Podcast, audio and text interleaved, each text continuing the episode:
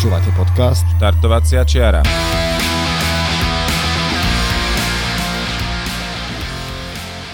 Partnerom podcastu Štartovacia čiara je spoločnosť Salomon, výrobca obovy, oblečenia a doplnkov pre všetkých milovníkov horských športov. Salomon, time to play. Všetky dôležité informácie nájdete na našom webe štartovaciačiara.sk Ak máte námety k nášmu podcastu, návrhy na inšpiratívny príbeh či osobnosť, dajte nám o tom vedieť. Vaše maily môžete posielať na adresu podcast.štartovaciačiara.sk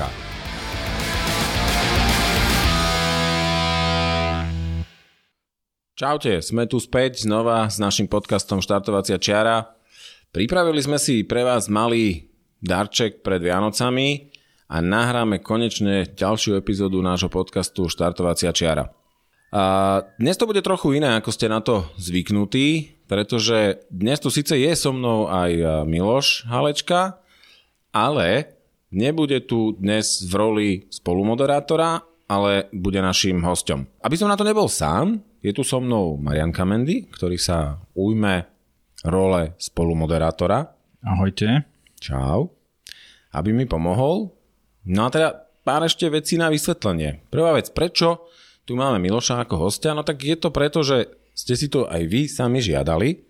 Častokrát ste nám mnohí písali, či už na Facebooku, do mailov alebo na Instagrame, že by ste chceli vedieť, čo stojí za tým, že sa Milošovi v tejto sezóne tak dramaticky darilo zlepšovať jeho výkony, tak si dneska o tom niečo povieme. Hej, a povedzme si otvorene, zmena sa aj žiadala. Hej. Už nám to tak javilo ako taká menšia únava materiálu, takže skúsime, skúsime to nejako oživiť. Tak, tak, tak. No a potom je tu samozrejme ešte druhá vec je vysoko pravdepodobné, lebo sme sa na tom nejakým spôsobom zhodli tým, že Miloš je naozaj v poslednej dobe extrémne vyťažený, aj sem za nami teraz došiel na poslednú chvíľu priamo z letiska, tak e, aby sme nejakým spôsobom udržali chod štartovacej čiary v behu, tak e, sa budeme stretávať v moderátorskej dvojici s Marianom Kamendym e, aj v najbližšom období takže si na nás možno trošku budete musieť zvyknúť. Veríme, že nám to bude dobre fungovať. Tak, u nás sa tomu hovorí záskok. Momentálne mám kontrakt na 3 mesiace a potom uvidíme, čo bude ďalej. Aké budú podmienky. No dobre, tak e, keď už sme to všetko takto ohlásili, tak dovol Miloš, aby sme ťa privítali ako hostia za našimi mikrofónmi. Ja sa hrozne teším, že som sa konečne dostal na opačnú stranu stola, takže ďakujem veľmi pekne, teším sa.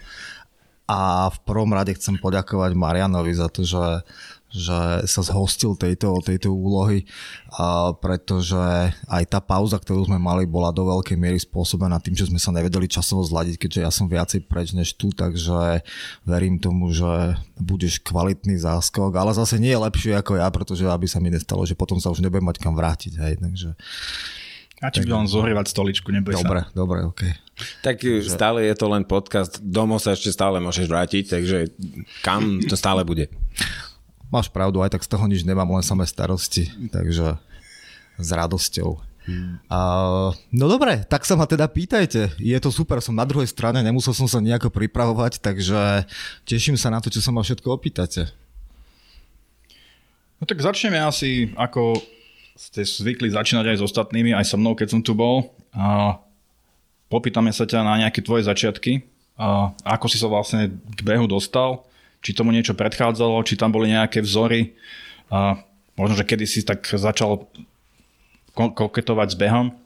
A čo ťa vlastne k nemu priviedlo? Skús nám o tom niečo povedať. Ja som sa k behu, ak si odmyslíme také tie klasické aktivity na základnej škole, keď človek chodí behávať v rámci telesnej výchovy, tak moja cesta bola trošku, trošku zložitejšia, respektíve prišla v podstate obklukou a prišla skôr cez uh, turistiku, aj keď to môže znieť, môže znieť paradoxne, ale uh, nikdy som sa nejak organizovane tomu behu nevenoval. Skôr práve už od v podstate od základnej školy, odkedy to bolo možné hneď v roku 91, myslím, a keď sa obnovil, keď sa obnovil scouting, tak som sa tam hneď prihlásil, pretože som bol ešte teda z predošlých čias ovplyvnený knižkami o rýchlych šípoch a o skautoch, ktoré sa samozrejme tajne niekde prechovávali. Ja som sa k ním nejako dostal a keďže mi to teda prichádza aj e, z nejaké rodinnej histórie, nejaké chodenie po horách a po lese, tak samozrejme k tomuto som ja inklinoval teda veľmi. Čiže nebolo to nikdy o nejakom ako keby organizovaní sa v nejakom atletickom klube alebo niečo podobné vždycky ma zaujímalo kopa vecí a mnohé z nich teda sa týkali aj športu, ale bolo to skôr o tom, že som nejaký čas chodil na karate, alebo som nejaký čas chodil na, to sa doteraz sa volalo krúžok netradičných športov, kde sme sa učili lacrosse, a ešte nejaké také podivné športy, o ktorých nikto nikdy nepočul. Takže skôr akože týmto smerom, ale nikdy, hovorím, to nebola nejaká organizovaná aktivita, že by som niekde chodil reprezentovať a tak ďalej, ale keď si tak ako keby spomeniem spätne, tak vždy som mal to, čo všetci neznášali a nenávideli, tak ja som vždy mal rád práve 12 minútovky, pretože tie mi ako keby vyhovali, to som si šporoko vlastne na to spomenul. Ale teda a prišiel som k, k tomu skautu a v podstate chodenie po horách a taká tá fyzická aktivita, ale v inom slova zmysle ma, a, ma veľmi, veľmi chytili. A samozrejme tie ideály, ktoré človek v tom čase má a tak ďalej, samozrejme vekom ich, vekom ich stráca. A toto mi v podstate pretrvalo až doteraz.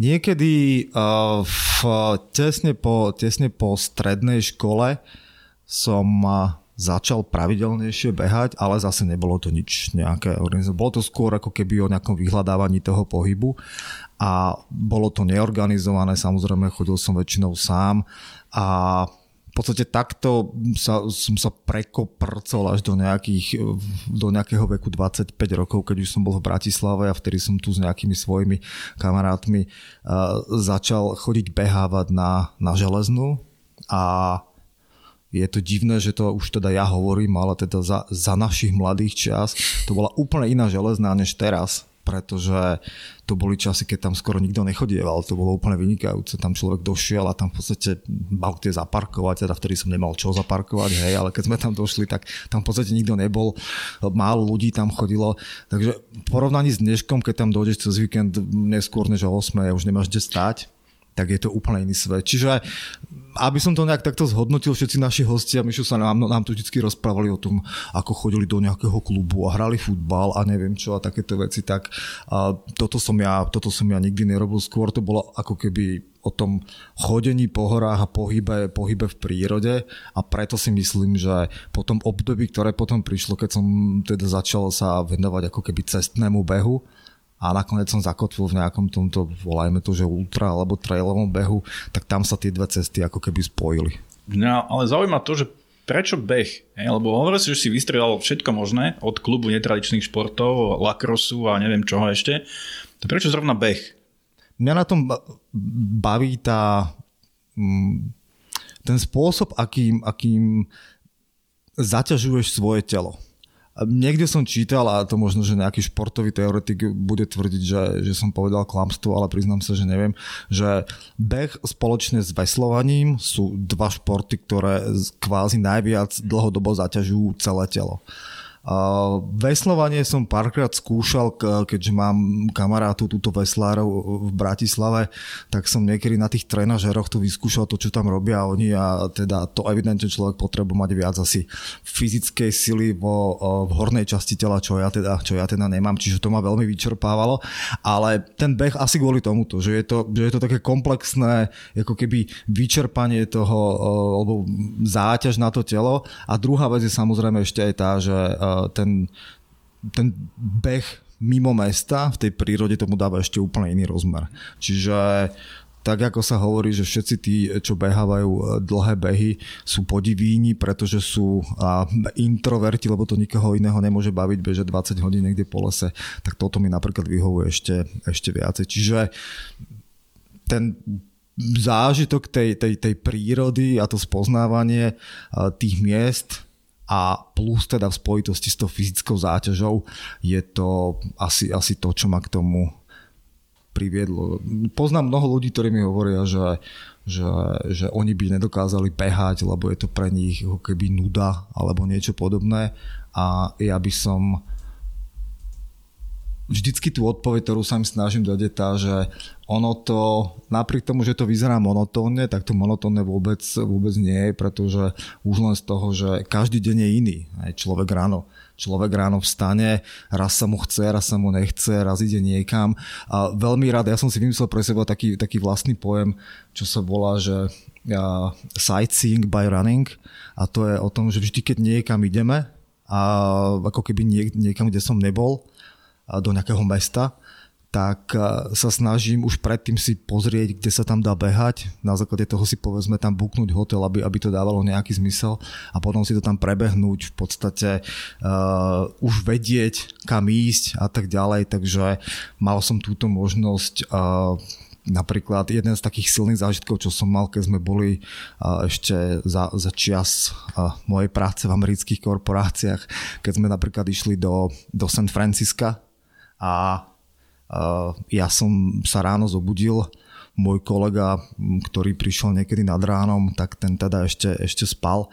A ja som si prebehol v podstate z centra mesta ku Golden Bridgeu po, po nejakom tam potom, tam potom pobreží a v podstate vrátil som sa, mal som za sebou nejakých 25 kilometrov kolega sa zobudil uh, a vyrazili sme teda na dohodnutú prechádzku po meste, pričom ja už som to poznal, pretože už som tam vlastne všade, všade bol. A ja to sa týka všetkého, keď niekam cestujem, tak si to, v podstate to mesto si prehliadnem, prehliadnem behom. Čiže pre mňa ten beh má množstvo takýchto rozmerov a jeden z nich je práve to, že to okolie sa cesto tak nejak ako keby inak vníma. Ja som sa ešte predsa len chcel vrátiť máličko k tým 90. rokom. To len pre zaujímavosť, že to bola taká doba, že vtedy sa otvorili nové obzory, zrazu to tu bolo plné kadejakých veci, ktoré sme nemali dostupné, typu NBA, NHL a tak ďalej. Ja som vtedy značením sledoval dobu Michaela Jordana a tak ďalej. Mal si ty eventuálne vtedy nejaký možno športový idol alebo niečo podobné, čo ťa tak ťahalo, alebo nie, nejakú možno lakrosovú hviezdu? No Lakrosov určite nie je to ani teraz neviem povedať, či to vôbec akože sa hráva organizovanie. Ale nejakú vraj, hviezdu netradičných ale športov. Ale to je indiánsky šport, takže neviem, aj, že sitting bull alebo niekto taký.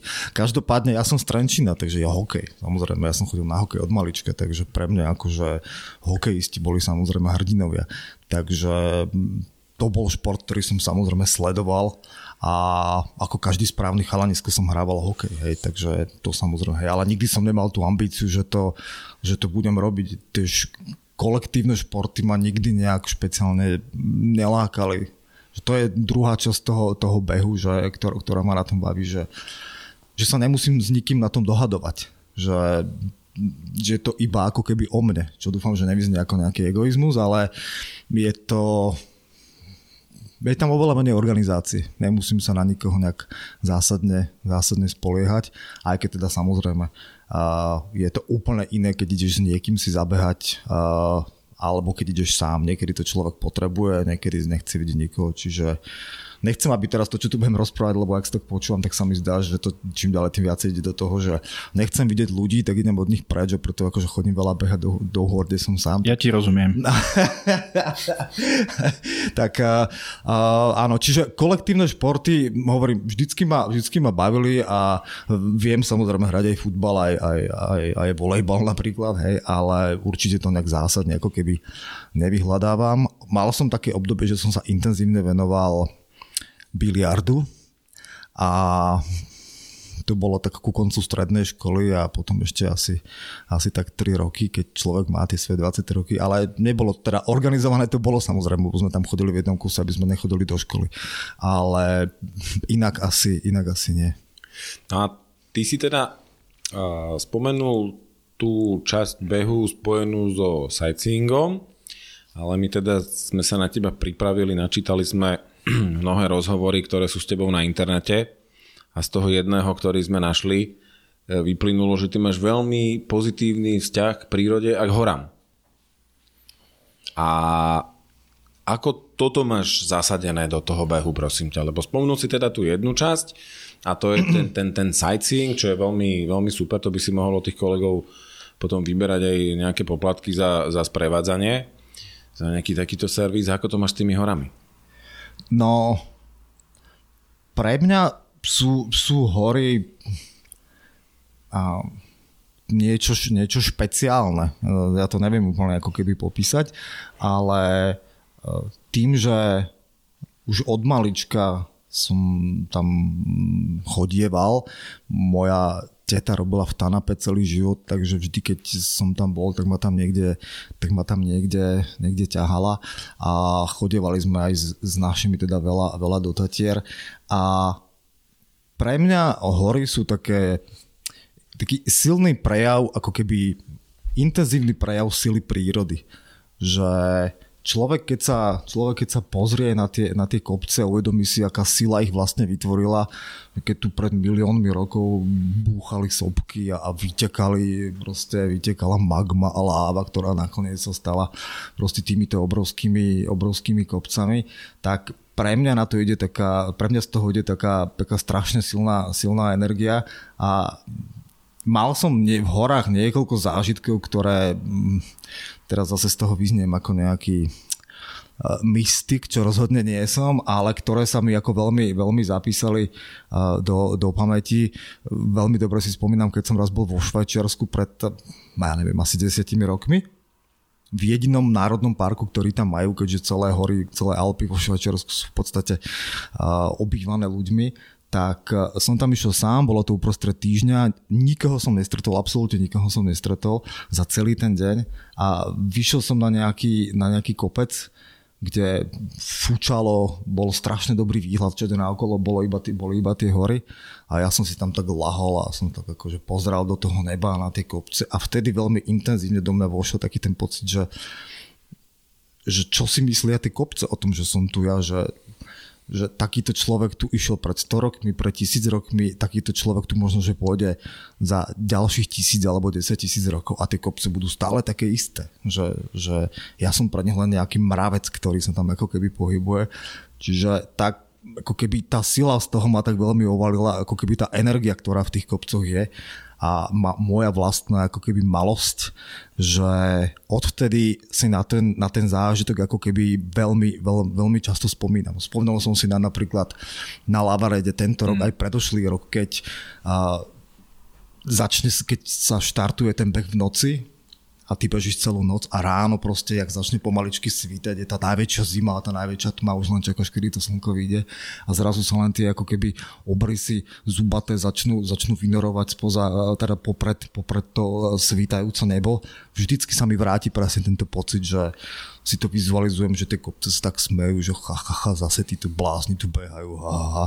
Takže pre mňa ten, akože ten pobyt medzi tými, medzi tými kopcami, dá sa povedať, že má taký až mystický rozmer. Čiže vždycky ma to tam nejako, nejako ťaha a je to veľká súčasť, ako keby veľká súčasť toho, prečo, prečo tam chodím behať. Čo ale neznamená, že zase, že to mesto úplne vylúčujem. Hej, to, to vôbec nie. Ale je to taká, ako keby aj to mesto má svoju vlastnú energiu a tak ďalej. Čiže je to možno, že skôr o tom, ako keby, že cez ten beh človek to teda ja osobne to prežívam trošku inak, než, než keď sa tam človek len tak ako keby prechádza. Že zistil som v podstate, že už ma ani turistika až tak úplne nebaví, lebo je to akože menej také intenzívne, že tým behom je to také viacej, viacej si v tom. Tu si pekne povedal, uh, ako ja to mám podobné s tým, že tiež už ma tá turistika trocha menej bavilo, pri tom behu to prežívam úplne inak. Uh, ale chcel by som teda nadviazať na to, čo si hovoril uh, teraz o tej prírode.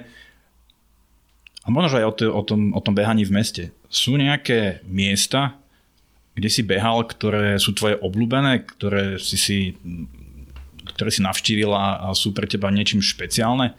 Uh, vedel by si dať možno nejaký tip, kam sa naozaj oplatí ísť si zabehnúť a, a, a prežiť si to tam?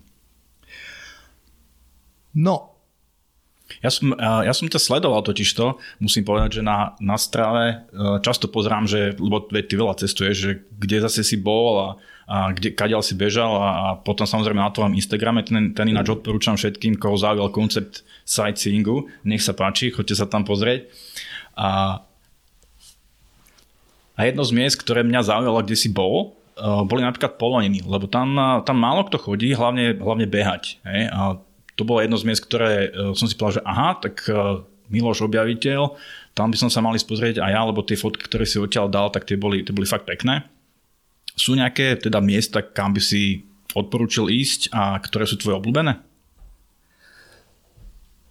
No, tam môžem rovno povedať, že tie, tie poloniny, tak to je... Uh, tam sa často nedostanem, lebo pri stave cestnej infraštruktúry slovenskej je to akože expedícia, keď sa tam chce človek dostať niekam k Svidníku a tak, ale Áno, ten severovýchodný cip Slovenska, ten je pre mňa mm, veľmi fascinujúci v tom, že je to že je to taká divočina, že naozaj tam, tam človek, keď vybehne mm, z tej novej sedlice a beží po ukrajinskej hranici a potom po polskej hranici, tak je tam rezervácia, cez ktorú sa tam človek musí dostať. Priznám sa, že nepamätám si jej meno. Ak sa beží hore na ten Kremanec, čo je kopec na tej trojhranici Polsko, Slovensko, Ukrajina, kde v tom hlbokom lese tam proste kvapka voda, tečie tam, tečie tam nejaký potok zabudnutý, potom človek vybehne a beží vlastne po násype nejakej úzkokolajky, ktorá tam kedysi bola, vôbec nechápem, jak sa tam mohli dostať do tej doliny, to je nepochopiteľné pre mňa.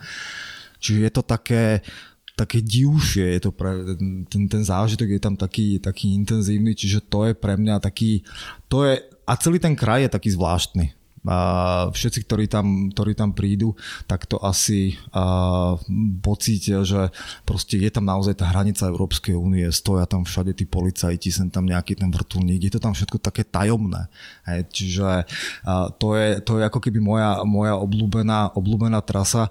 Samozrejme, nemôžem zabudnúť na svoju srdcovku a to sú šťavnické vrchy, keďže šťav, šťavnici mám veľmi blízky vzťah a často tam chodievam, takže šťavnické vrchy, vrchy mám pobehané z hora, z dola, sprava, zľava. Teraz úprimne som ich trošku prejedený po, po tej korone, ktorú som tam vlastne celú strávil, takže teraz sa tomu ako keby tak trošku, trošku um, vy, uh, vyhýbam ale šťavnické vrchy sú pre mňa naozaj uh, taká, taká srdcovka a potom samozrejme v nejakom okruhu rozumnom cestovacom a sú to Alpy v Rakúsku, kde v podstate kamkoľvek človek dojde, tak si tam nájde ako keby pekné miesto. Pre mňa také najviac Uh, najintenzívnejšie miesta sú uh, asi, asi dve a to druhé sa netýka behu až tak úplne. A prvé je uh, dedinka Gosau na západnej strane Dachsteinu, odkiaľ, kde sú teda Zen, tie, tie dve jazera hore a tam je to, nachádza sa tam taká tá známa feráta Donner Kogel, na ktorej sa všetci fotia na tom ako keby rebríku medzi dvoma kopcami, tak je to, je to ten kraj, chodí tam ako keby dosť, dosť tých turistov. Každopádne dá sa tam spraviť trasa, ktorá má 30 plus kilometrov s prevýšením cez 2000 hore na chatu a Adamek Hütte v podstate dá sa výjsť po tej, po tej, po tej ceste až hore na, na, na Dachsteinský ľadovec, ako keby prísť na Dachstein z opačnej strany, čo som samozrejme nikdy neskúšal. Ale tam je to, tam môžem ísť aj 10 krát a stále je to tam ako keby, stále je to tam veľmi, veľmi pekné. A Čiže to je asi taká, taká moja veľmi, veľmi obľúbená trasa a neviem si asi vybrať, keby som ti povedal, že ktoré má, že, že čo je najlepšie, tak asi, asi ťažko by som, by som niečo, uh, niečo vedel nájsť. Každý, každý ten charakter tých hôr má, má niečo iné, čiže hovorím tam je to nemôžem si spraviť rebríček, asi tak by som to, asi tak by som to povedal. Aj, takže... Dobre, ale teraz skúsme to teda ešte z tejto strany, že povedzme, že Miloš je doma, hej, necestuje zrovna, čo sa teda veľmi často nestáva, ale uh, si, si, si doma, ideš si zabehať. Čo je taká tvoja obľúbená denná trasa, hej, že potrebujem si ráno ísť len zabehnúť, tak kde to je, čo by to bolo, aké to má parametre? Troška nás nechaj vniknúť do tvojej rutiny bežeckej. Uh, vieš čo, no akože keď som v Bratislave, tak uh, teraz je to, je to určite železná, samozrejme, aj to, čo všetci v Bratislave poznajú. A ja mám k tým, uh, k tým k tomu behaniu na, na železnej taký ambivalentný vzťah, pretože e, kedysi som to veľmi ako keby obmedzoval, pretože mal som trochu nepohodu z toho, koľko ľudí tam chodí a všetci sa tam chodia fotiť, ak behajú a tak, takže som tam nerad chodieval. Ale teraz som si to, teraz som si to zamiloval a to práve kvôli tomu, že po tom tréningu nejakom štrukturovanom, ktorý som, ktorý som začal teda sa tomu nejako venovať, tak zrazu to pre mňa nadobudlo také, také čaro, pretože som zistil, že aj tie, uh, keď to poviem, jednoduchšie terény, ktoré tam sú, keď to porovnáš s nejakými Alpami alebo Tatrami, tak vedia ťa veľmi dobre vycvičiť, pokiaľ sa k tomu začneš stavať viacej ako keby výkonnostne. To znamená, že ja môžem kľudne ako keby za seba, určite aj za teba, však ty si oveľa skúsenejší bežec než ja, že a malé Karpaty a tie, ktoré sú blízko Bratislavy, vedia byť naozaj bežecky dosť intenzívne ťažké, pretože všetko záleží iba o tom, že ako sa do toho opreš. Čiže mám to tam teraz pobehané, keďže v rámci toho tréningu som chodil behávať aj v noci a tak, čiže cez deň v noci, v zime. Zrazu zistíš, že to isté miesto, na ktoré sa vracuješ 100 krát, má, môže mať 100 rôznych tvári. A to sa mi na tom najviac páči. A to isté napríklad platí, keď som v Banskej šťavnici. Tam tiež už v podstate nechcem povedať, že nemám čo obojovať. Určite sú ešte nejaké cestičky, po ktorých som nebehal.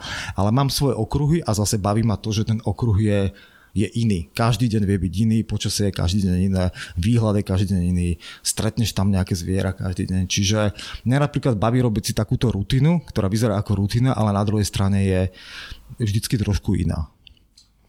Ja teda ešte skúsim do toho vniesť jeden taký malý element, lebo a môžem ma kľudne opraviť, ak sa milím. Ja som mal kedysi taký pocit, že teba relatívne alebo v celku dosť, keď neviem, že, že je to primárny ako keby zámer, že to vždy plnilo ako keby, že, alebo že si to robil z nejakého zištného dôvodu, že ty si si to celkom vedel užiť aj na bežeckom páse.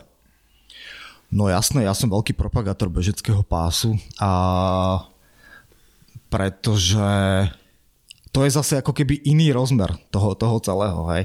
A je to je to také mentálne cvičenie, že keď, keď to inak nejde, tak ideš teda na ten pás a pokiaľ tam už si nejaký ten dlhší čas, myslím, že môj ako keby najdlhší rekord, že 32 km som bežal na páse, čo je srandovné, lebo vidíš, že tí ľudia prichádzajú, odchádzajú do toho fitka, ty si furt tam a strašne sa potíš a vzduch je vydýchaný a je to ťažké. Takže preto je to taká skôr ako keby mentálna vec, že už sa toho chceš zbaviť, ale proste stále to tam je. Čiže má to ako keby taký, taký rozmer trošku, uh, trošku zase iný. Myslel som si, že je to ako keby dlhé roky som sám sebe hovoril, že je to dobré mentálne cvičenie, čo určite je, ale počas teraz tejto pandémie sa mi to úplne otočilo, musím povedať. A súvisí to teda s tým, že asi sa k tomu potom nejak dostaneme k tomu ako keby štrukturovanému tréningu, ale začalo to vlastne takto pred rokom, keď v podstate počas zimy, keď, bolo, keď boli fitka zavreté, tak ako sú zase teraz, som 6 krát do týždňa musel niekam chodiť behať a bola to práve taká tá fáza uh, takých rýchlostných tréningov, čiže niekde, niekde na hranici VO2 max, intervaly a tak ďalej. Za normálnych okolností by som išiel behať na pás do fitka, lebo vonku je zima, prší, fučí, sneží a to fakt není ideálne na to, keď chceš ísť niekam robiť intervaly a na hrádzi v Bratislave proste je lat, na ktorom sa akorát tak prizabiješ.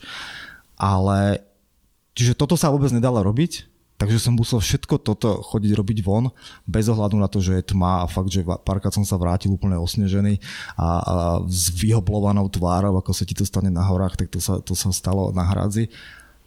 Ale spätne, keď sa na to pozriem, tak strašne uh, mi to ako keby pomohlo vybudovať si takú tú psychickú odolnosť voči tej nepohode. Že to je, to je niečo, čo som naozaj dovtedy nemal a stačilo naozaj to, že aha, vonku prší, no tak OK, tak idem si zabehať na ten pás, hej, že už som to mal ako takú skratku. Teraz aj keby tie fitka otvorili, tak na ten som si dal taký záväzok, že ak ich náhodou aj otvoria, tak na ten pás nepôjdem ani raz, pretože naozaj to, že musíš ísť proste von do tej, do tej nechutnosti, je úplne ako keby ešte to dáva ešte iný rozmer celému tomu behu. Že vycvičte to v také nejakej mentálnej ako keby tvrdosti to, to nazvem. A tá sa napríklad veľmi rýchlo stráca, to som zistil teraz tiež, že mne sa tak nechce teraz ráno stávať do tej tmy, alebo aj večer, však je úplná tma, že je to naozaj o kus ťažšie, ale viem o tom, že ono sa to potom vráti, pretože mentálne sa v tom, sa v tom vycvičíš oveľa lepšie, než keby si v nejakom vyhriatom fitku v podstate, hej, pozerajúc televízor, dával hodinku intervaly, čiže pás každému odporúčam kvôli tomu, že je to podľa mňa dobré na vycvičenie takej techniky, pretože nemusíš riešiť úplne, čo je pre teba, sa môže sústrediť na tú, na tú techniku. Ale inak som sa stal veľkým zástancom chodenia von. Takže No vidíš, ja som si myslel, že nikto neodbehal viac kilometrov na páse ako ja svojho času, ale ty si ma zrejme tromfol, lebo môj najdlhší beh bol teda 27 kilometrov na páse a to som si myslel, že to bolo akože úplne e, mentálne a na hlavu totálne postavené. Ale tie tvojich 32 to je, to je ešte lepší výkon, takže gratulujem. ale týmto sme sa vlastne uh, dostali možno troška aj k tomu, aby sme sa ťa popýtali na to, že hej, povedal si nám, že dobre, Miloš, vzťah horám, nejaké začiatky scoutingu a tak. A povedali sme si o nejakých tých uh, obľúbených miestach, kde beháš.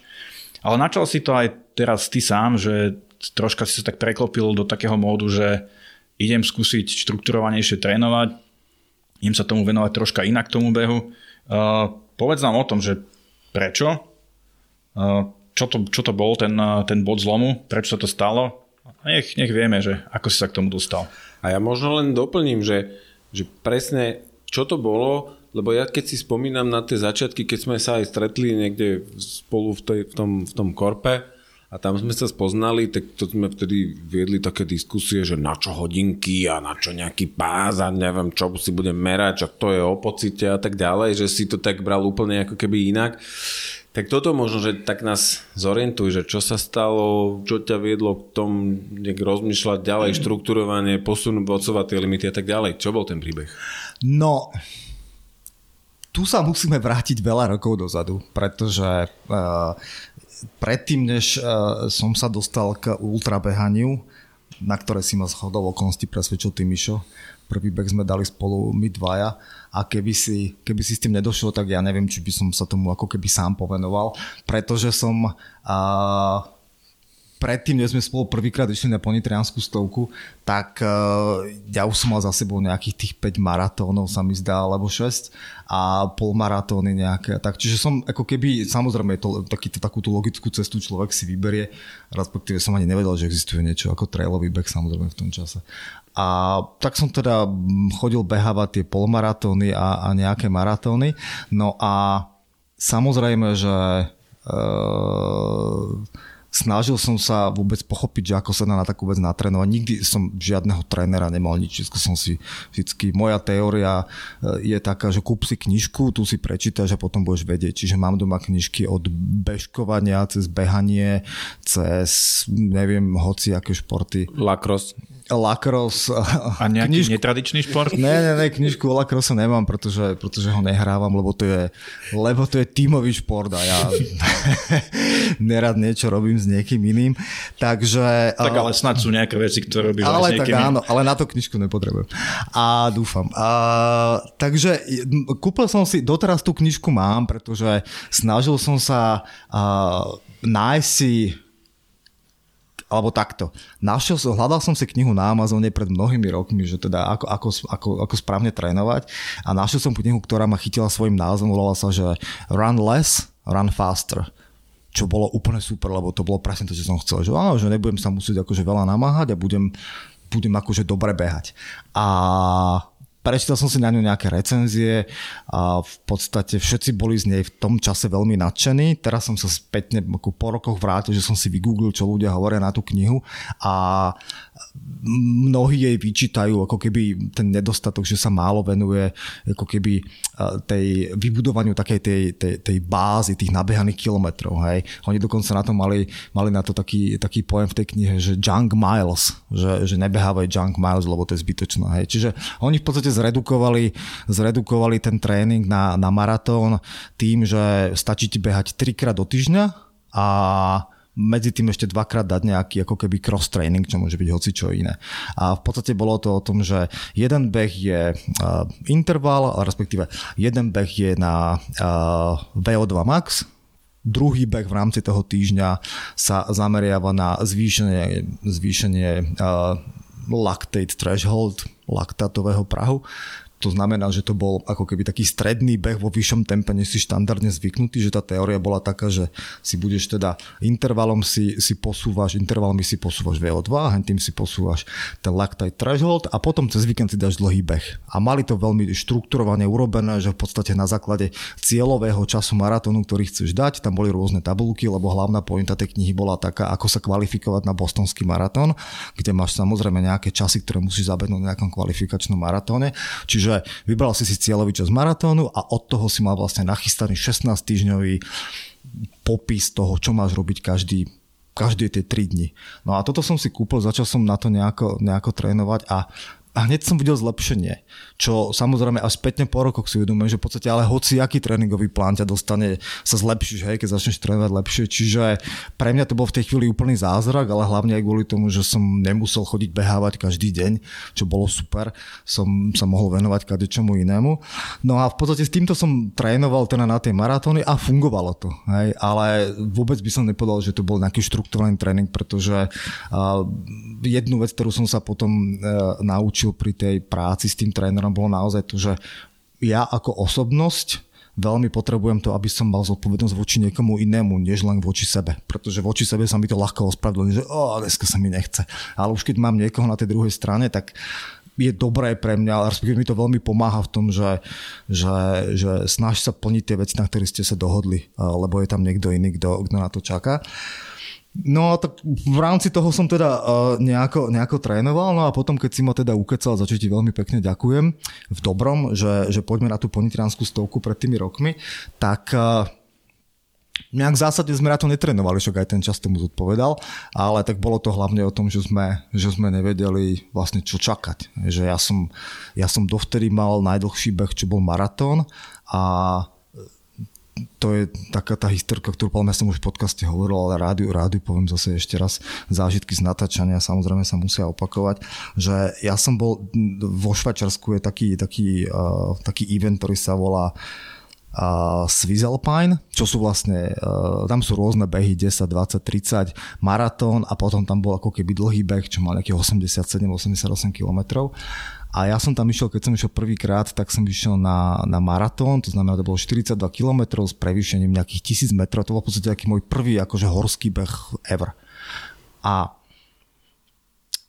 viezol nás tam taký vlak, taká tá krásna železnica, tá Retische Bahn a na, na to miesto štartu a vlastne podľa, podľa tej farby čísla si vedel, kto aký beh beží. A ja som bol veľmi hrdý na svoj 42 K alebo niečo také, to malo nejakú farbu. A teda som si hovoril, keď som tam videl tých 30 kilometrových a takže chacha, že aký som je lepší proti vám. A potom v tom vlaku, keď som videl, ako nastupuje väčšina ľudí, ktorí mali tých 80 x neviem koľko kilometrov, že bolo vidieť podľa ich štartového čísla, že bežia toto, tak vtedy mi došlo, že ja som tu ten divný, lebo bežím ten ako keby krátky, lebo pre mňa úplne nepochopiteľné, že ako toto niekto vôbec môže dať.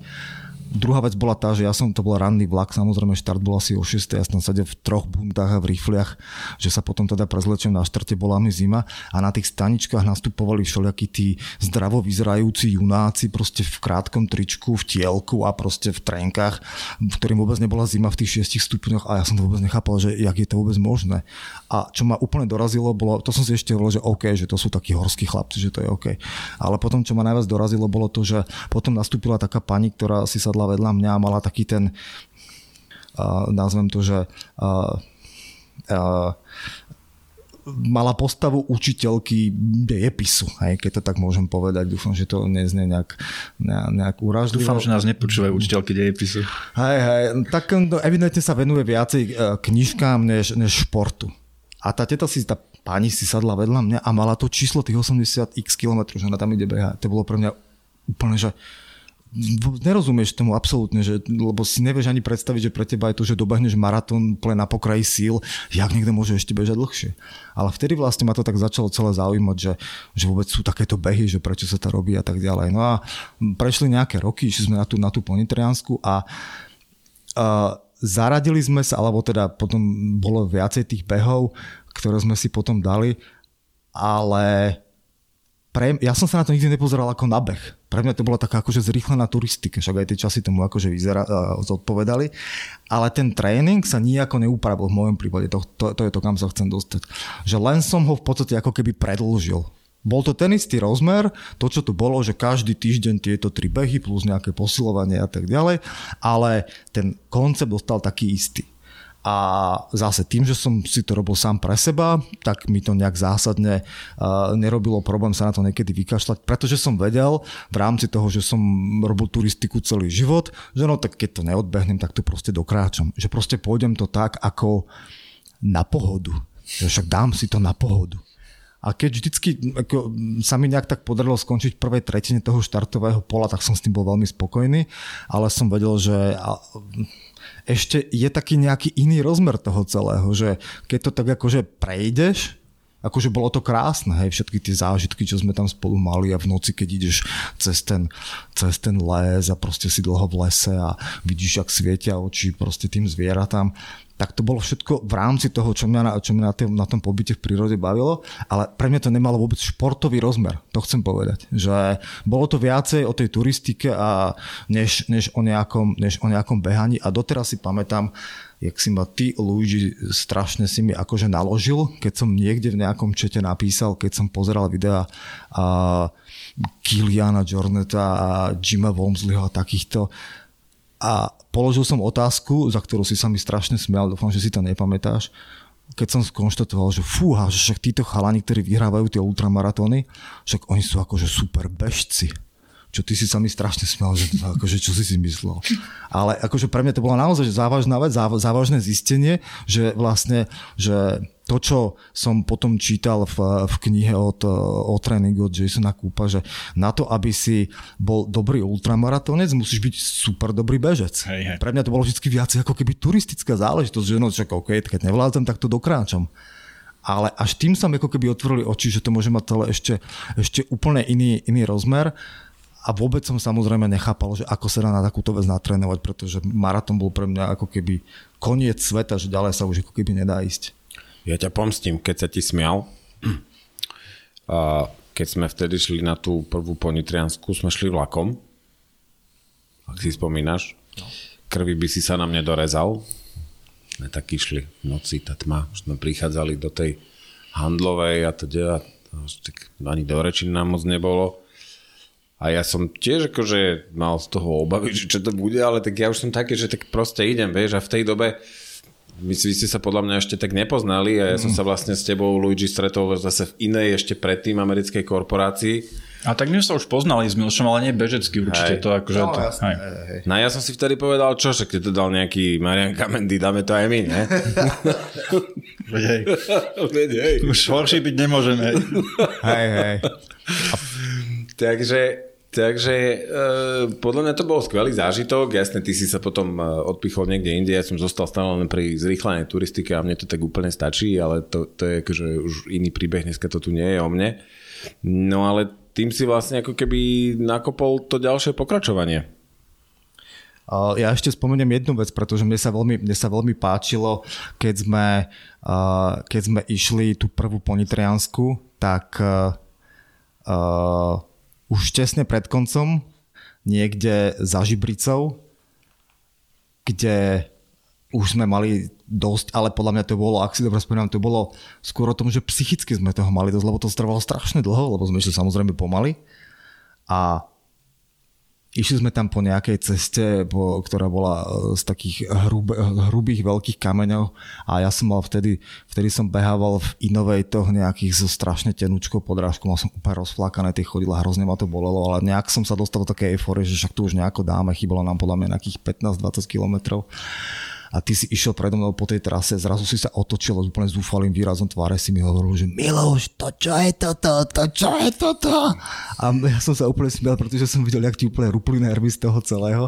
Takže... To bolo ešte menej, to sme šli dole zo zobora, to už sme boli kúsok pred cieľom, tam nejaký ten, ten hnusný úsek nad pod ja, Áno, áno, áno, hej, tam po tých kameňoch, presne. A ja som sa vtedy úplne začal smieť, pretože mi to bolo strašne smiešne, že, že jak si, akože, že jak si sa zrútil psychicky. A ty si ma, hej, a ty si ma sfúkol a tým si mi pomohol, vieš. To, ne, keď sa hovorí, že ideš na feráte a sa zasekneš, tak ti treba dať facku, aby hej, si hej, sa prebral. Hej.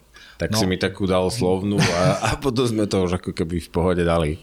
No a potom aj boli samozrejme nejaké ešte ďalšie ponitrianské a, a rôzne nakoniec som potom išiel vlastne myslím 3 roky dozadu som išiel aj tú najdlhšiu trasu toho Swiss Iron Trailu, ktorá už keď si to porovnám s tým, ak som sa na to pozeral pred tými x rokmi, tak vtedy 88, však to není ani 100, však to nejako dám, hej, že to je, to je úplne v pohode. Takže, takže bolo potom tých, uh, tých ultrabehov viacero, ale už mi ako keby začalo trošku liesť na nervy to, že už som prestal byť spokojný s tým, že, že vždycky som ako keby, že sa, nikam, že sa to nikam neposúva. Že som tam niekde v tej prvej tretine, takže nie som úplne najhorší, ale že sa neviem nikam posunúť.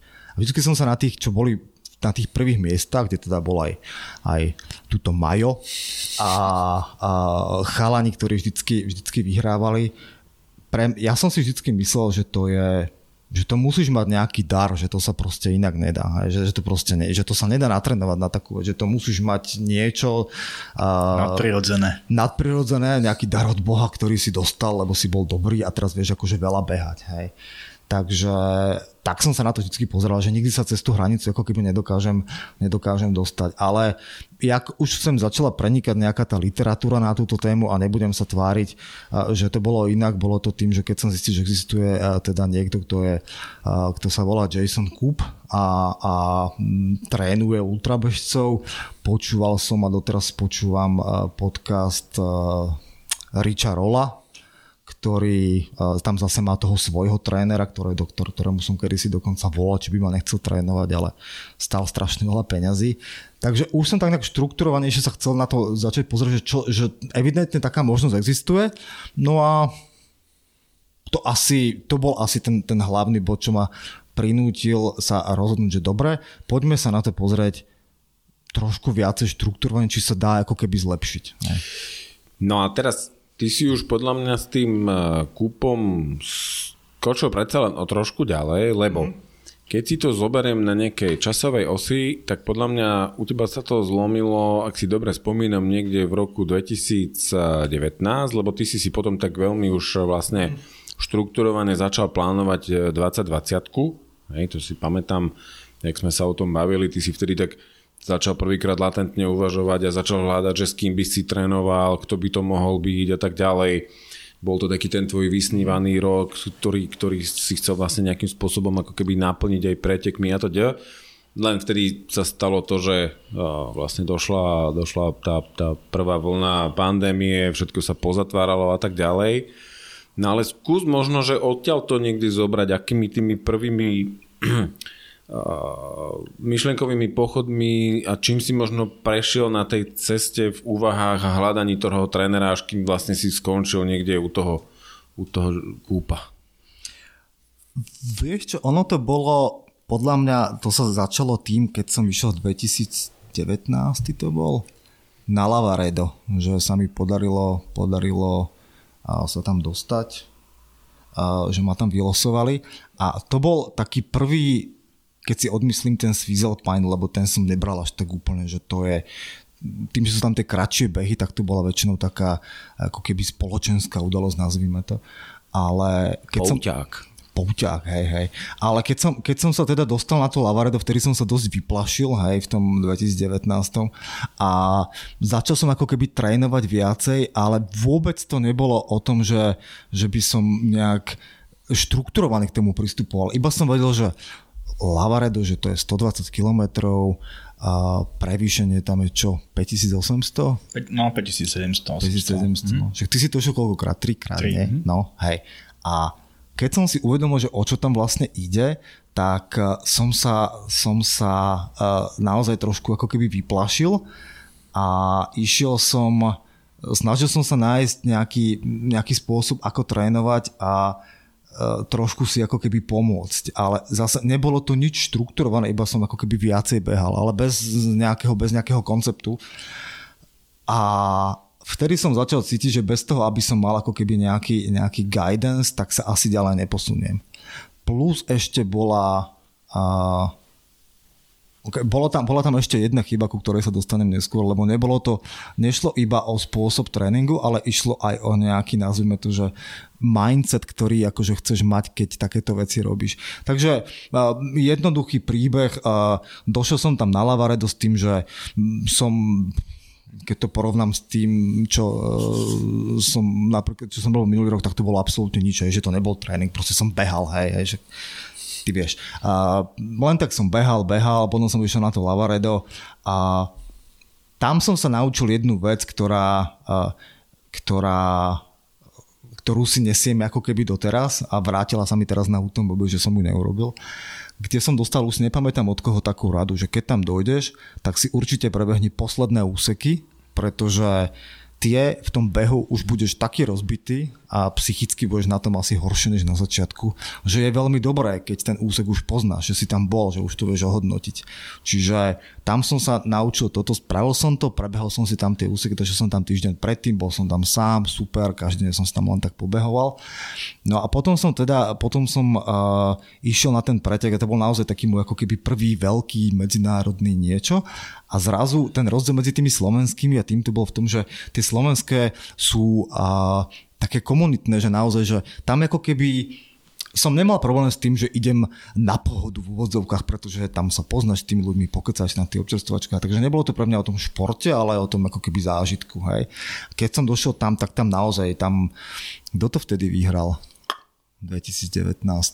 Tým, tým Tollefson. Tým Tollefson, hej. No a zrazu tam boli proste tieto, tieto veľké mená, zrazu tam si videl ľudí, ktorí boli, celá tá Cortina, vieš, aká je tam nálada, však ty si zamilovaný do Cortiny, tam proste hey, chodia. To je najlepšie miesto na svete. No? Hej, hej, hej.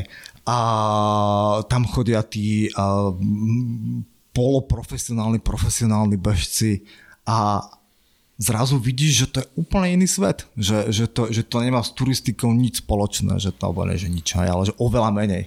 Že, zra, že to je výkonová záležitosť, keď sa k tomu tak postavíš. Ja myslím, že to prirovnanie, prirovnanie také by mohlo byť, a teraz tým nechcem znižiť výkony túto naše lokálne na Slovensku, ale tá atmosféra a celé to všetko je proste niečo, že porovnávaš nejakú, nejakú, nejaký hodový zápas na dedine s profesionálom, neviem, Premier League alebo niečím. Hej, to je proste taký, taký veľký rozdiel. Je to proste tak. tak. počkaj ja kedykoľvek si radšej pôjdem pozrieť uh, uh, 5. ligu PSC Pezinok B s modrou ako Slovan Strnavo. Dobre, no tak alebo teraz Bravecovo proti Beňuš, hej?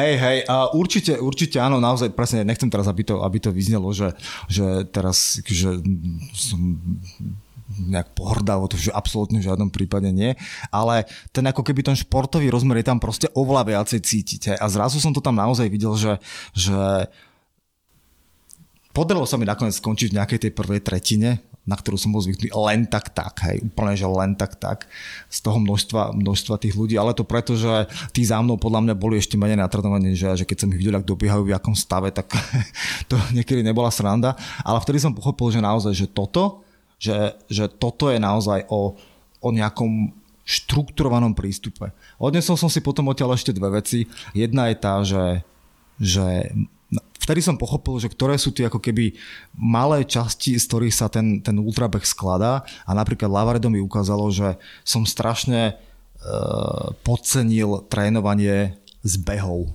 že tak som si rozsekal ako keby tie nohy pri tých zbehoch, ktoré tam, ktoré tam sú a tých 5800 nastúpa, že potom aj naklesáš, že ten zážitok, keď tam bola cesta dole kopcom, jak sa ide dole z Strečime, vieš, taký ten dlhý zbeh hey, na, hey. na, e, stále si nepamätám, Cimaban, či, Čima banke. Čima banke. Hey. Vidíš, ani raz to neviem vysloviť naraz na tú veľkú občerstvovačku, čo je strašne dlhý zbeh.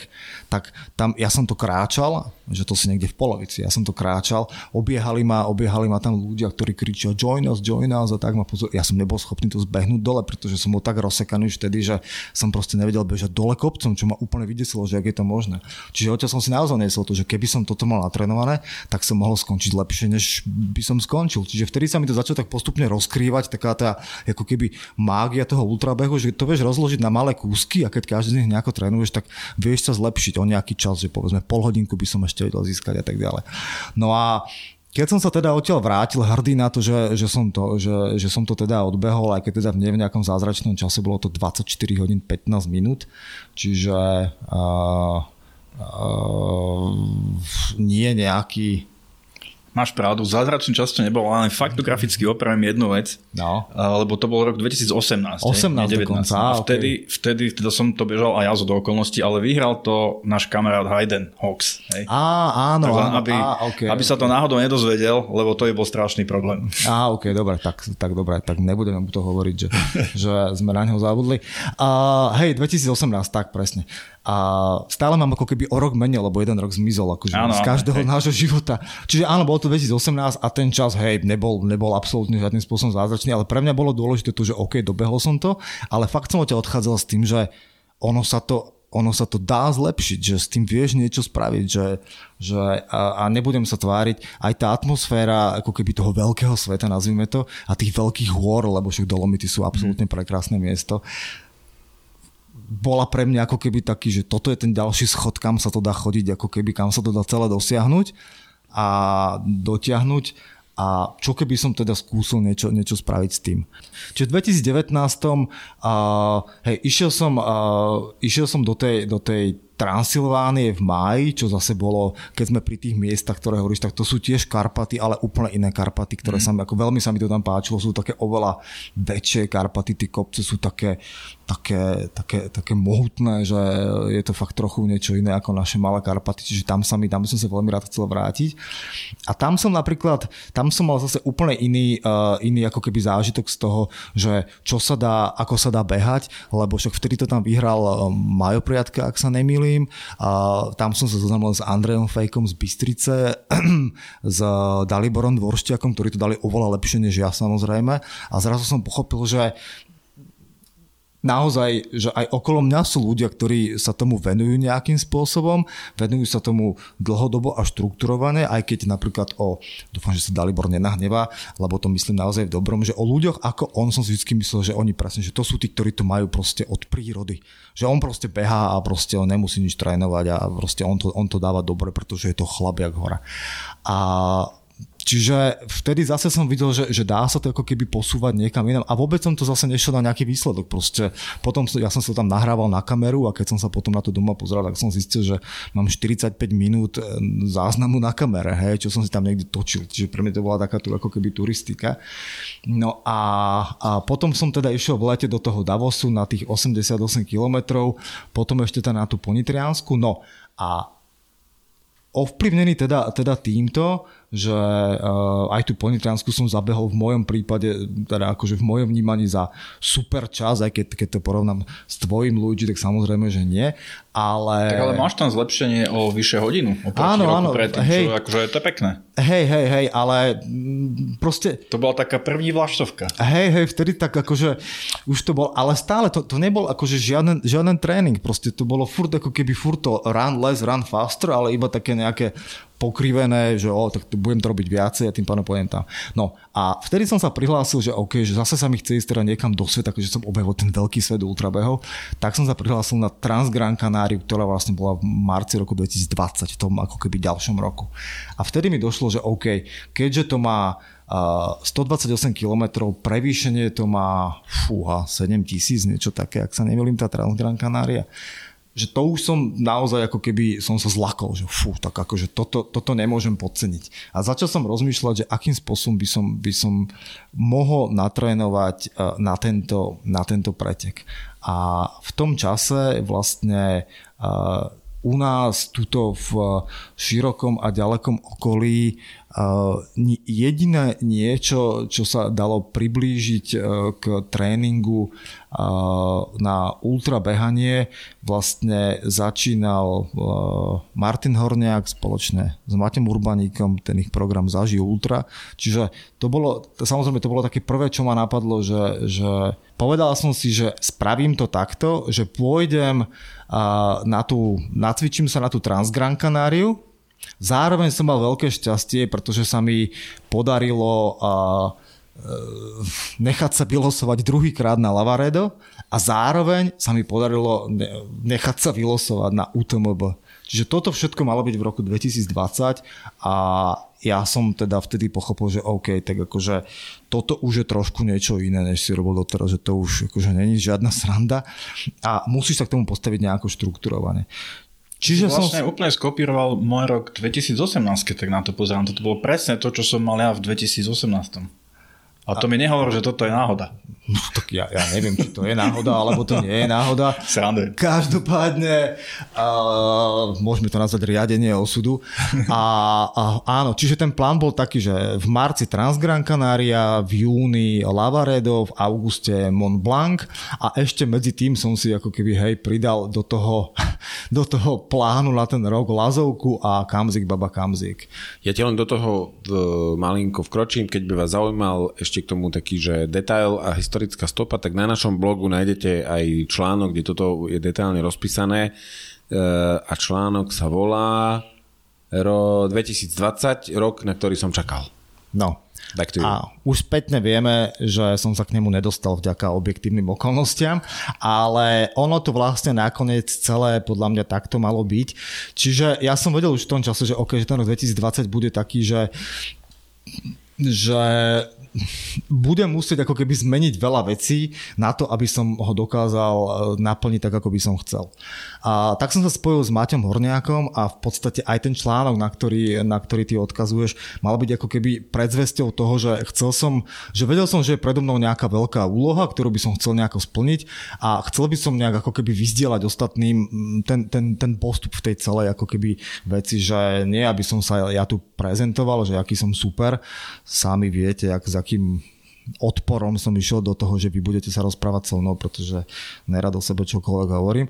Ale skôr to bolo o tom, že by som chcel ako keby vyskúšať to sám na sebe, byť takým tým pokusným králikom, že ako sa dá ako keby z takého e, bežca na pohodu, akože e, vyrobiť niečo lepšie a tým pádom to s tými ľuďmi nejako vyzdielať. No rok 2020 samozrejme skončil trošku inak, ale teda e, spojil som sa s Maťom Horniakom s tým, že teda OK, keďže on sa tomu nejakým spôsobom venuje, tak môžeme spolu niečo takéto začať robiť a s tým, že ja to teda budem dokumentovať na, na tomto blogu, aby sme ako keby aj tým ostatným toto vedeli ukázať.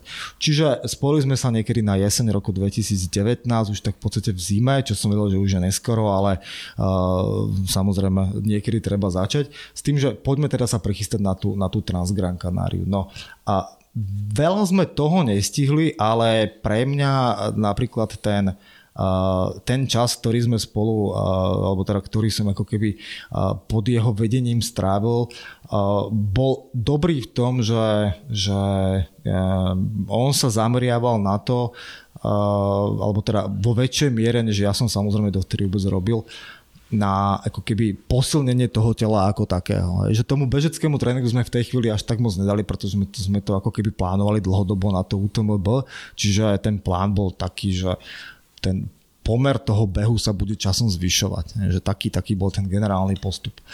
A Transgran Canaria bola v marci, a čiže sme sa tam vybrali, bol tam vtedy Maťo Halás, a, ktorému robil Roman, Roman Sobka a Support a následne a som, keď som zistil, že čo je to, aká je to dobrá vec, keď má človek dobrý support, tak som potom s Romanom častejšie spolupracoval. Tomu sa asi dostaneme mal, ešte. Mal som referenciu aj od teba. No a Transgran Canaria dopadla uh, na môj, ako na, v rámci môjho pocitu veľmi dobre, pretože ja som sa veľmi bál toho prevýšenia, ktoré je 7,5 tisíca metrov, to ja som to vtedy nič také v živote neurobil. Samozrejme ten profil je tam strašne zubatý, keďže je to sopečný ostrov a tak ďalej. Takže uh, ten, ako keby ten silový tréning, ktorý som ja dovtedy vôbec nerobil, hlavne ako keby zameraný na nejaké výbehy a zbehy a bolo to všetko teda skôr na toto. To som si spätne som si veľmi istý tým, že mi pomohol práve v tom teréne. A Samozrejme, ale chýbala mi tam tá bežecká skúsenosť, keď to tak spätne zhodnotím. Každopádne nebyť toho, tak určite by to nedopadlo tak, ako to dopadlo. Čiže odbehol som si tú Transgran Canáriu, ktorá bola zase to bol úplne iný pretek, čo sa týka toho, toho ako keby uh, to, toho pocitu. Tie hory sú tam samozrejme iné, zase o tom by som vám tu mohol hodiny rozprávať, ak som sa tam rozplýval uh, pri pohľade na sopečné kopce na okolo a tak. A ty ďalej. si ešte na sopečný ostrov zobral sopku. Ja, no ja som si ho tam nezobral. Na sopečnom ostrove som objavil sopku. Tak to poviem. Tak, tak dobre. Okay. A, a... Zaujímavé. Čiže... Čo iné by si tam asi mohol objaviť, ale však dobre. Medzi, medzi, medzi vyhasnutými sopkami som našiel živú sopku. A, a teda odbehol som to a už vtedy už vtedy sme tam počúvali, že, á, že niečo zlé sa deje, už však na, na prelome rokov bolo nejaké netopiere v Číne, niečo a tak, ale samozrejme tu sme to nikdy moc nevnímali. A keď sme ešte aj boli na tých kanárskych, my sme tam išli týždeň predtým, alebo aj dlhšie sme tam nejakú turistiku robili, tak uh, v Španielsku to bolo vtedy najhoršie, ale, ale, ale uh, Gran Canaria sa to stále vyhýbalo. Si pamätám, že už v Španielsku, v Madride bolo to najväčšie ohnisko, všetko sa zakazovalo a Gran Canaria bola v pohode, tam neboli žiadne prípady ani nič. Čiže vlastne odbehol som Trans Gran Canariu a už keď sme sa vracali, tak keď sme sa vrátili na Slovensku, čo bolo možno, že nejakého, teraz keď sa pozerám, 5. alebo teda 9. 3 asi dva dne na to bolo absolútne ten prvý lockdown, keď sa naozaj nikam nechodilo a proste cez okresy sa nedal. Čiže ja som to bol ten ozajstný lockdown. To bol ten naozajstný, ktorý sa to už len tak ako, že už sme si zvykli. Už sme sa len tak hrali. Už som, to aj, nik- som aj doma nosil gumené rukavice. Hej, už to nikto nerieši, hej, že naozaj vtedy som sa, vtedy som sa bála, nebol záchodový papier a tak, že sme nevedeli, ako to funguje. No a, a čiže vtedy, vtedy v podstate nás akože zavreli, všetky behy sa samozrejme zrušili hej, a ja som teda drepol v šťavnici, robil som, robil som na diálku a vtedy prišla strašná kríza ako keby tej takej tej akože bežeckej, bežeckého odhodlania. To. Vtedy sme aj spolu riešili, Mišo, že či by sme nemali spraviť podkaz na takúto tému, že motivácia a toto celé, keďže všetky preteky. A sme sa bohovsky pohádali. Aha, Lebo ja som nechápal, že čo ty... Ako nemôžeš mať motiváciu. Čo ty... Nie, ale ja som... Tak akože ono to bolo tak, ale tým akože vtedy sme naozaj uh, boli v takom akože hlbokom nepochopení, lebo ty si prežíval takú, poviem, že krízu motivácie s tým, že si to nejak rozbehol, niečo si do toho vložil a ja tým, že to tak mám stále na, na tú pohodu a berem to ako súčasť života nejaké občasné dobrodružstvo a únik z reality, až, či, až sme sa tam fakt takže pohašterili, tak ja som videl, že ty si bol ako taký zlomený šíp. To je veľmi poetické. a ale hej, máš pravdu, pretože ja som teda, spravil som si taký nejaký akože research medzi pár ľuďmi, že jak to vnímajú oni, že či by ako keby, lebo malo by to byť ako keby nejakou takou formou, že spojíme sa s viacerými nejakými bežcami a proste spýtame sa ich na diálku, že čo a ako a tak. A ja som potom zrazu zistil, že to vlastne nikoho netrápi. Že jak čo, však teraz mám kopu času, môžem si behať, však to je úplná pohoda a tak, vieš. A ja som vlastne zistil, že nikto to zase až tak zásadne akože nerieši okrem mňa samého, že ja proste tam sedím a už ma akože nebaví ísť von, pretože nemám tú motiváciu, lebo nie sú žiadne preteky a celý ten rok sa úplne pokazil a teraz čo. A fakt to bolo akože také nepríjem, nepríjemné dosť takže uh, som len sedel doma a ťukol do počítača od rána do večera a ani ma to nebavilo chodiť behať v tej, v, to, v tej šťavnici. Takže fakt som mal takú akože krízu toho celého a dostalo ma z nej, do, dostalo ma z nej to, že samozrejme sem tam som behať chodil, aj zase nebolo to, že úplne, úplne nie, ale mňa vždycky bavilo na tých dlhých behoch v nedelu počúvať Richa Rolla, ktorý nemá podcast, ktorý je kratší než 2,5 hodiny, to sa nedá inak akože, to sa nedá inokedy počúvať, iba keď ideš akože na long run. A mal dva, ktoré si doteraz pamätám, jeden mal s, s tým trénerom, ktorého som tu spomenul, to je nejaký teda jeho akože tréner, Chris Hot sa volá a on teda trénuje tiež takéto ultra veci a tak ďalej, nejaké, nejakú cyklistiku a Uh, oni majú z času na čas spolu taký podcast, kde sa rozprávajú akože o takýchto bežeckých alebo teda ultra uh, endurance témach a sa mi zdá, že čím ďalej tým viacej je to také akože ezoterické, že už to až tak úplne nepočúvam, ale bavili sa tam presne o tejto téme, o, o ako keby motivácii v tomto čase. A tento Christ tam rozprával veci, že on má, on má klientov vlastne z celého sveta. Rozprával príklad, ktorý si doteraz pamätám, že má klienta niekde v Južnej Amerike, niekde v Paname alebo ja neviem kde, v hlavnom meste tej danej krajiny a že oni nemôžu ani, okrem toho, že do obchodu 500 metrov od domu, nikam nemôžeš ísť fakt, že nikam. Takže on tam rozprával, ako tento človek ako v podzemnej garáži svojho domu v podstate beháva od k stĺpu k stĺpu a tam si dáva nejaké kettlebelly a niečo s nimi cvičí. Že v podstate porovnávali tú situáciu ľudí, ktorí sa stiažujú na niečo s takýmto človekom, ktorý nemôže ani výjsť z domu. Že, že to je niečo, niečo úplne iné a vtedy ja som tak začal chápať, že, že, že to není proste o tom, či môžeš alebo nemôžeš, alebo koľko toho môže, koľko nemôžeš, ale že nakoľko ty sa akože sám vnútorne to, to cítiš. A oni tam vtedy použili taký, taký pojem, že a práve toto, alebo teda bavili sa niečo na, na tému v zmysle, práve táto situácia veľmi dobre uh, ti pomôže uvedomiť si, že ako definuješ sám seba a že nemusíš že ty nie si definovaný tým, že chodíš na nejaké preteky, ale že tvoja definícia ako atléta je proste v tom, že, že športuješ. Bez ohľadu na to, či sú preteky alebo nie sú preteky, že ak tu berieš len kvôli tej akože motivácii, že ideš na nejaké preteky a tam chceš niečo vyhrať, že to nie je úplne ono, že ty, to, že ty sám seba musíš zadefinovať ako keby uh, tým, že, že športuješ, že keď sa že ja som definovaný ako športovec tým, že proste venujem sa šport. To, že či sú preteky alebo nie sú úplne jedno. Hej. A ja som vtedy vlastne presne aj viem, kde sa to stalo. Vieš, toto sú také tie moje mystické zážitky v tých kopcoch. Toto bolo v jednej doline v Šťavnických vrchoch. A ešte som sa zastavil a som si to pretáčal a doteraz som si pamätám si, že, že si hovorím, to musím preložiť a potom ja to proste nahrám po slovensky a budem to a pustíme to do podcastu, samozrejme, že som to neurobil. Ale toto sa ma ako keby veľmi dotklo, lebo to bolo naozaj o tom, že uh, si šport, myslíš si o sebe, že si športovec, lebo chodíš na nejaké preteky, alebo si proste, je to v tebe oveľa hlbšie. A ja som vtedy uvedomil, že áno, že ja chcem byť oveľa, akože oveľa hlbšie vo mne, že nielen kvôli tomu, že, že sú nejaké preteky. Takže uh, tá pravidelnosť toho, že sa venuješ tomu športu a bez ohľadu na to, aké sú vonkajšie, vonkajšie okolnosti, to bolo niečo, čo som v podstate vďaka tomuto sa musel sám seba poriadne spýtať, že tak akože mám to, alebo to nemám. A ja si pamätám, keď sme sa o tom uh, bavili, presne o tom podcaste, tak vtedy som si povedal, že yes, že dobre, už to bude v poriadku, lebo sme sa vtedy fakt žrali ako jak, jak, jak, jak, jak psi. Uh, ale áno, proste to on, ono to tam niekde je, len to každý samozrejme musí nájsť u seba v tej svojej hlave, že ako si to usporiada.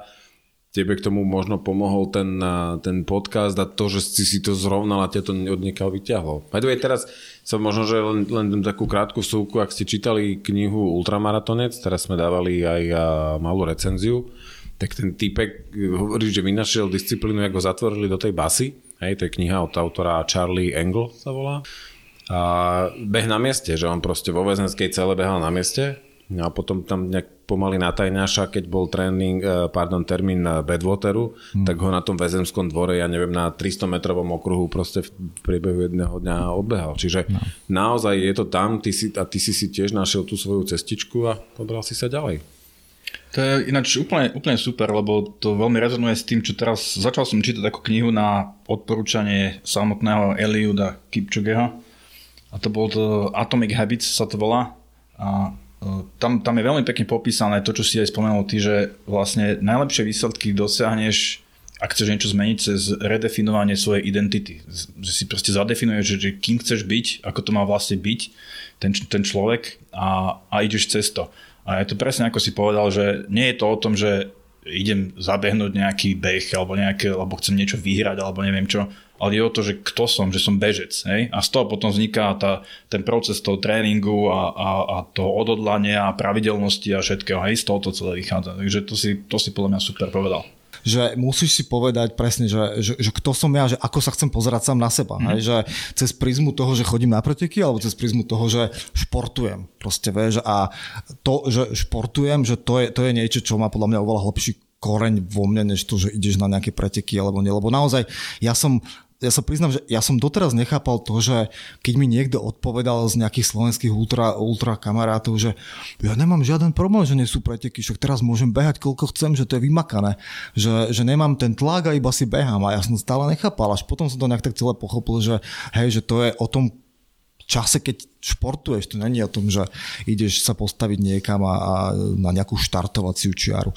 A ešte jeden, ešte jeden podcast s týmto uh, Chrisom Hotom, možno, že to bol aj ten istý, neviem, ešte tak vo mne zarezonoval a to bolo to, bolo to lebo jedna vec je tá, že si to uvedomíš a druhá vec je tá, že, že čo si ochotný preto spraviť. A on tam v jednom podcaste hovoril, že, že za ním samozrejme často chodia takíto uh, ľudia vo veľkej miere, sú to takí tí chlapi okolo 40 ktorí presne, jak my všetci, že zrazu tak rozmýšľa, že čo so svojím životom.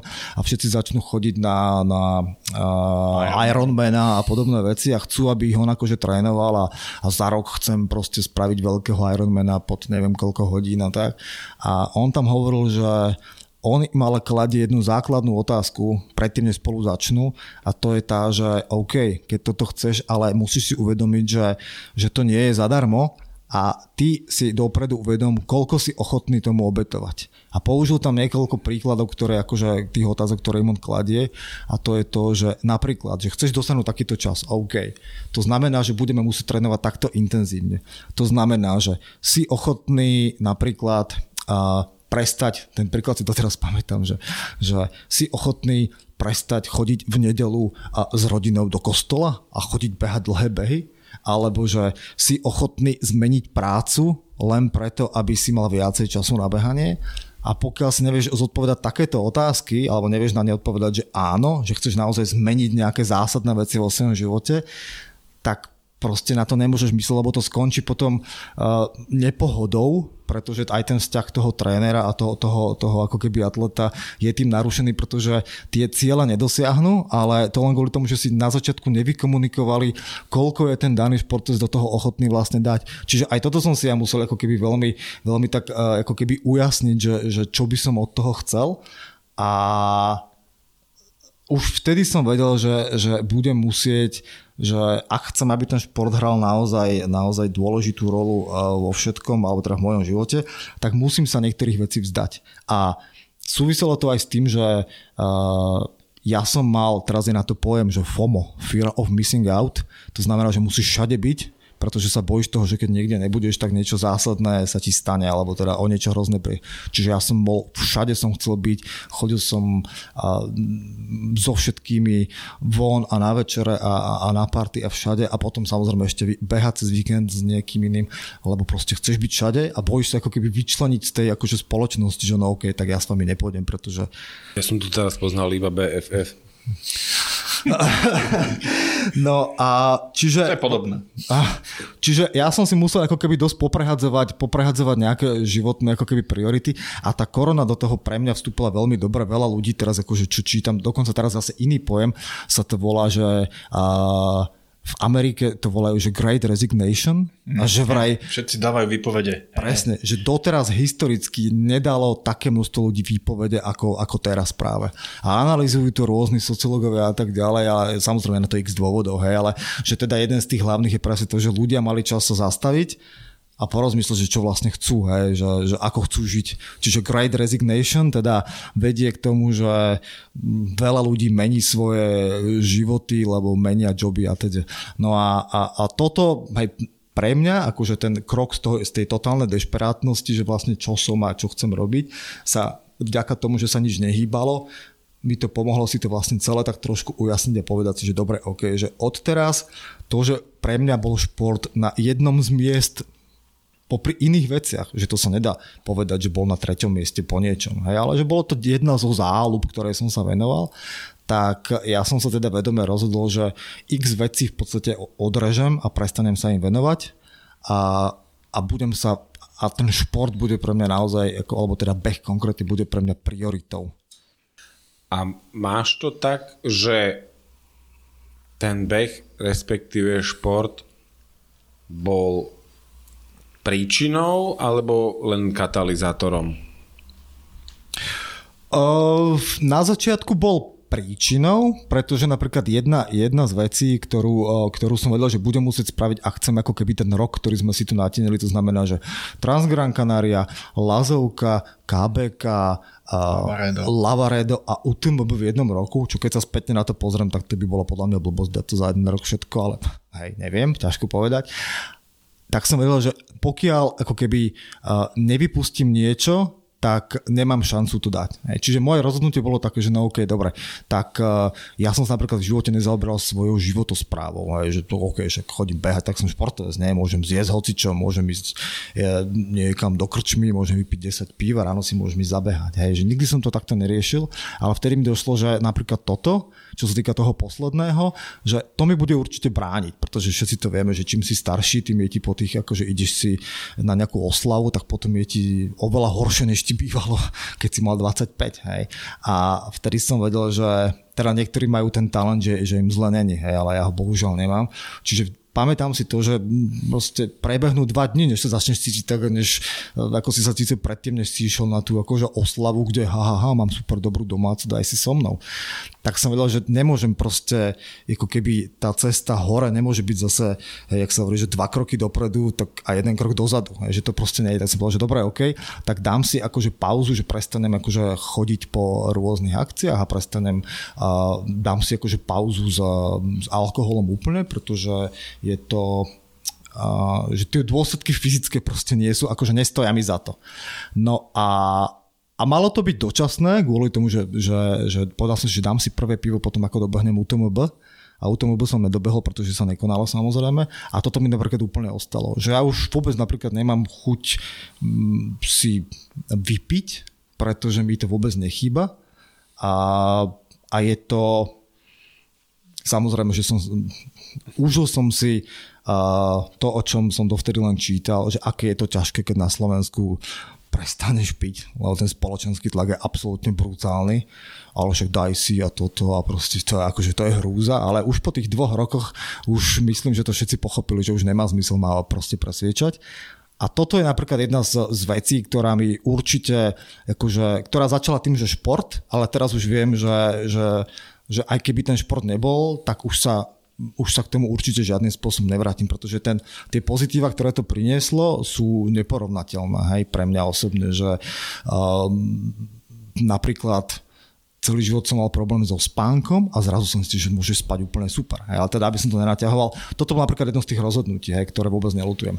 No a čiže teda späť k tej, k tej histórii, tak uh, v podstate celé leto bolo zavreté, nič sa nedialo a potom bola, um, potom na jeseň uh, sa rýchlo otvorilo okno, že môže sa niečo organizovať a bola planitrianská stovka, presunutá teda uh, na jeseň, na koniec septembra alebo niečo také.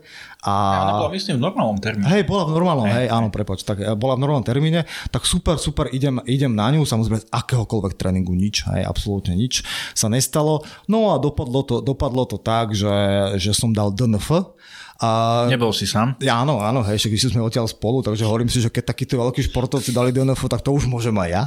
Takže sme, sme to spoločne uh, z DNF-kovali tú ponitriansku a ale vedel som, ako tých dôvodov bolo samozrejme x, uh, ale reálne som vtedy cítil, mal som, mal som nejaký problém s, uh, so, uh, s trieslami, ktorý potom reálne sa aj prejavil, že už to bolo tak moc cez bolesť, ale vtedy mi teda došlo, že OK, tak takýmto spôsobom to nepôjde, hej, že keď to chceš takto robiť ďalej.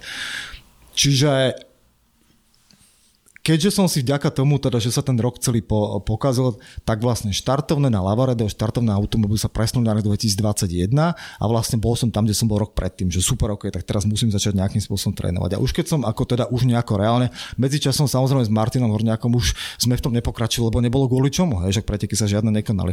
A medzičasom ja som začal tak akože rozhliadať a, a jak sme aj do toho podcastu si hľadali rôznych ľudí, tak sme len tak na blin skúsili, že aha, však tento Jason Cook vydal tú knižku, tak čo keby sme mu zavolali len tak do, naslepo a on nám povedal, že OK. A spravili sme s ním ten podcast, a kde nám teda rozprával o tréningu.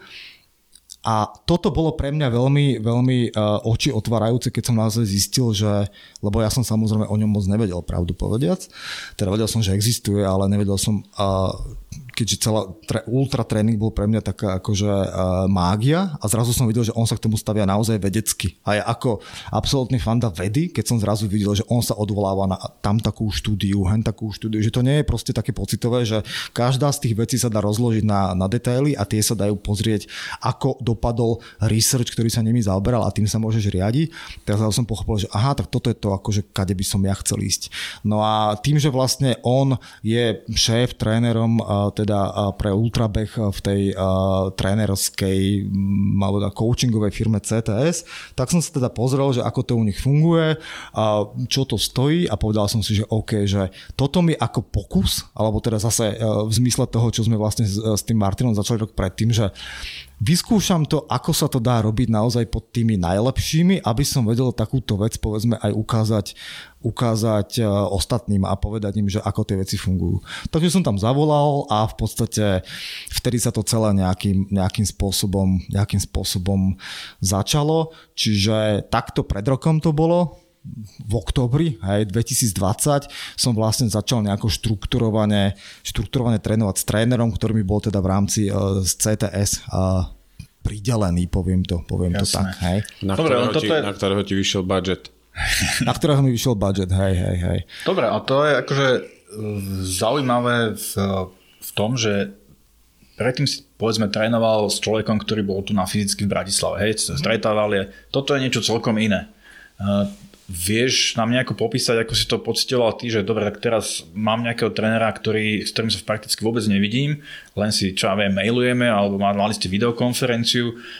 Čo ste si tam hovorili, alebo ste, ako to vyzeralo? Vieš to nejako priblížiť, že ako to funguje, takýto systém? Bolo to pre mňa tiež dosť prekvapujúce, že ako to môže fungovať a dokonca potom niekde, a, niekde, to, niekde to ten Kubaj hovoril, že mnoho ľudí sa na nich, keď, keď to začali takto robiť, pozeralo, že to sa nedá robiť na diálku, hej. Ale, ale dá. Čiže a, ten postup je asi taký, že ty keď a, ty keď sa prejavíš teda záujem, že by si chcel trénovať, ozveš sa im a tak ďalej, tak uh, oni ti ponúknú, tým napíšeš, čo by si chcel, aký máš nejaký základ a tak, a či sa chceš iba zlepšovať, alebo či chceš odbehnúť svoju prvú akože ultrabeh a tak ďalej, tak ja som im popísal, čo by som chcel. Oni ti na základe toho, tej požiadavky z toho púlu bežcov, teraz púlu koučov, ktorých majú, ti vyberú dvoch a tých ti ponúknú a s každým z nich máš 15 minútový telefonát a následne si vyberieš, s ktorým chceš pokračovať. To znamená, že mne, mne teda odporúčili uh, jedného, jedného kouča a potom tohto Johna, s ktorým som doteraz a po teda mal som s každým 15 minút a nakoniec som povedal, OK, že chcel by som s týmto, s týmto Johnom spolupracovať. A čo a, bolo to, to, to kritérium? Áno, áno, a k tomu sa chcem presne dostať, to mi, to mi e, čítaš myšlienky, pretože Vieš, čo bolo to najpodstatnejšie pre mňa? Pretože čo sa týka ako keby nejaké credibility a tak ďalej, ty sa pozrieš, čo on má za sebou. A viem, že ten druhý, že mal za sebou UTMB, tento John ho nemal, a čo mi tak trochu vadilo v tej chvíli, ale vôbec to nebolo, vôbec to nebolo nejaké, nejaké na konci dôležité, ale zase mal za sebou iné. On je, on je Američan, žije, žije v Montáne a má za sebou x iných, uh, x iných behov a, a uh, bolo ten dôvod, prečo som vybral jeho, bol ten, že on veľmi počúval. Mm-hmm. To znamená, že lebo vieš, ten vzťah, to mi vlastne až potom došlo toho, toho kouča a teba není iba o tom, že on ti rozpráva, čo máš robiť, ale že musíte si ako keby sadnúť. Hej. Ešte jedna taká zásadná otázka, ktorú mi uh, kládli na srdce, že sa mám nad ňou zamysleť, že ešte pred týmito ako keby kolmi, že či chceš mať typ trénera, ktorý je viacej taký cheerleader, že ťa bude povzbudzovať, alebo takého, čo ťa bude akože drillovať. Hej. A ja som odpovedal zlatou strednou cestou, že ja by som bol veľmi rád, keby bol ako taký supportive, že mi bude ma podporovať, ale zase keď bude vidieť, že niečo nejde tak, aby, tak ako by malo, tak nech, nech je akože tvrdý. Hej? Čiže ako keby z oboch, z oboch strán. Hej? Drilling cheerleader. Áno, presne tak. No a, a tento, čo naozaj počas tých 15 minút som zistil, že uh, on je naozaj človek, ktorý, vieš, on, sa, on mi napríklad povedal, že vieš, ja, ja sa proste s tými, akože s tými uh, svojimi uh, atletmi, že ja sa s nimi proste rozprávam, nech mi povedia, ako sa cítia, čo a tak ďalej a tak ďalej. A vtedy mi došlo, že áno, že toto je asi veľmi podstatná vec, ktorú by som, úplne som to tak cítil už po pár vetách, že toto je človek, s ktorým chcem robiť. No a odtedy sme začali spolu robiť, potom sme sa fyzicky prvýkrát stretli vlastne na automobil minulý rok, ale čo sa týka tvojej otázky, vôbec s tým nie je žiaden problém, s tým, že ten človek ako keby ide ďaleko, pretože ty v rámci toho, že on ťa trénuje, tak zaprvé všetky tie tréningy, ktoré ti dá, ktoré si následne trekujete, sa robia cez platformu Training Peaks, to znamená, že tam on ti nahadzuje, nahadzuje ti tréningy, tvoje hodinky tam automaticky nahrávajú všetky dáta po každom tréningu a tam si to môžete hodnotiť, vidieť tam, vidieť tam ten vývoj a raz za čas je to samozrejme plne na tebe, Uh, si dohodneš s ním nejaký termín a spolu voláte. Čiže my voláme uh, spolu tak každé 2-3 týždne, kde si povieme čo a ako.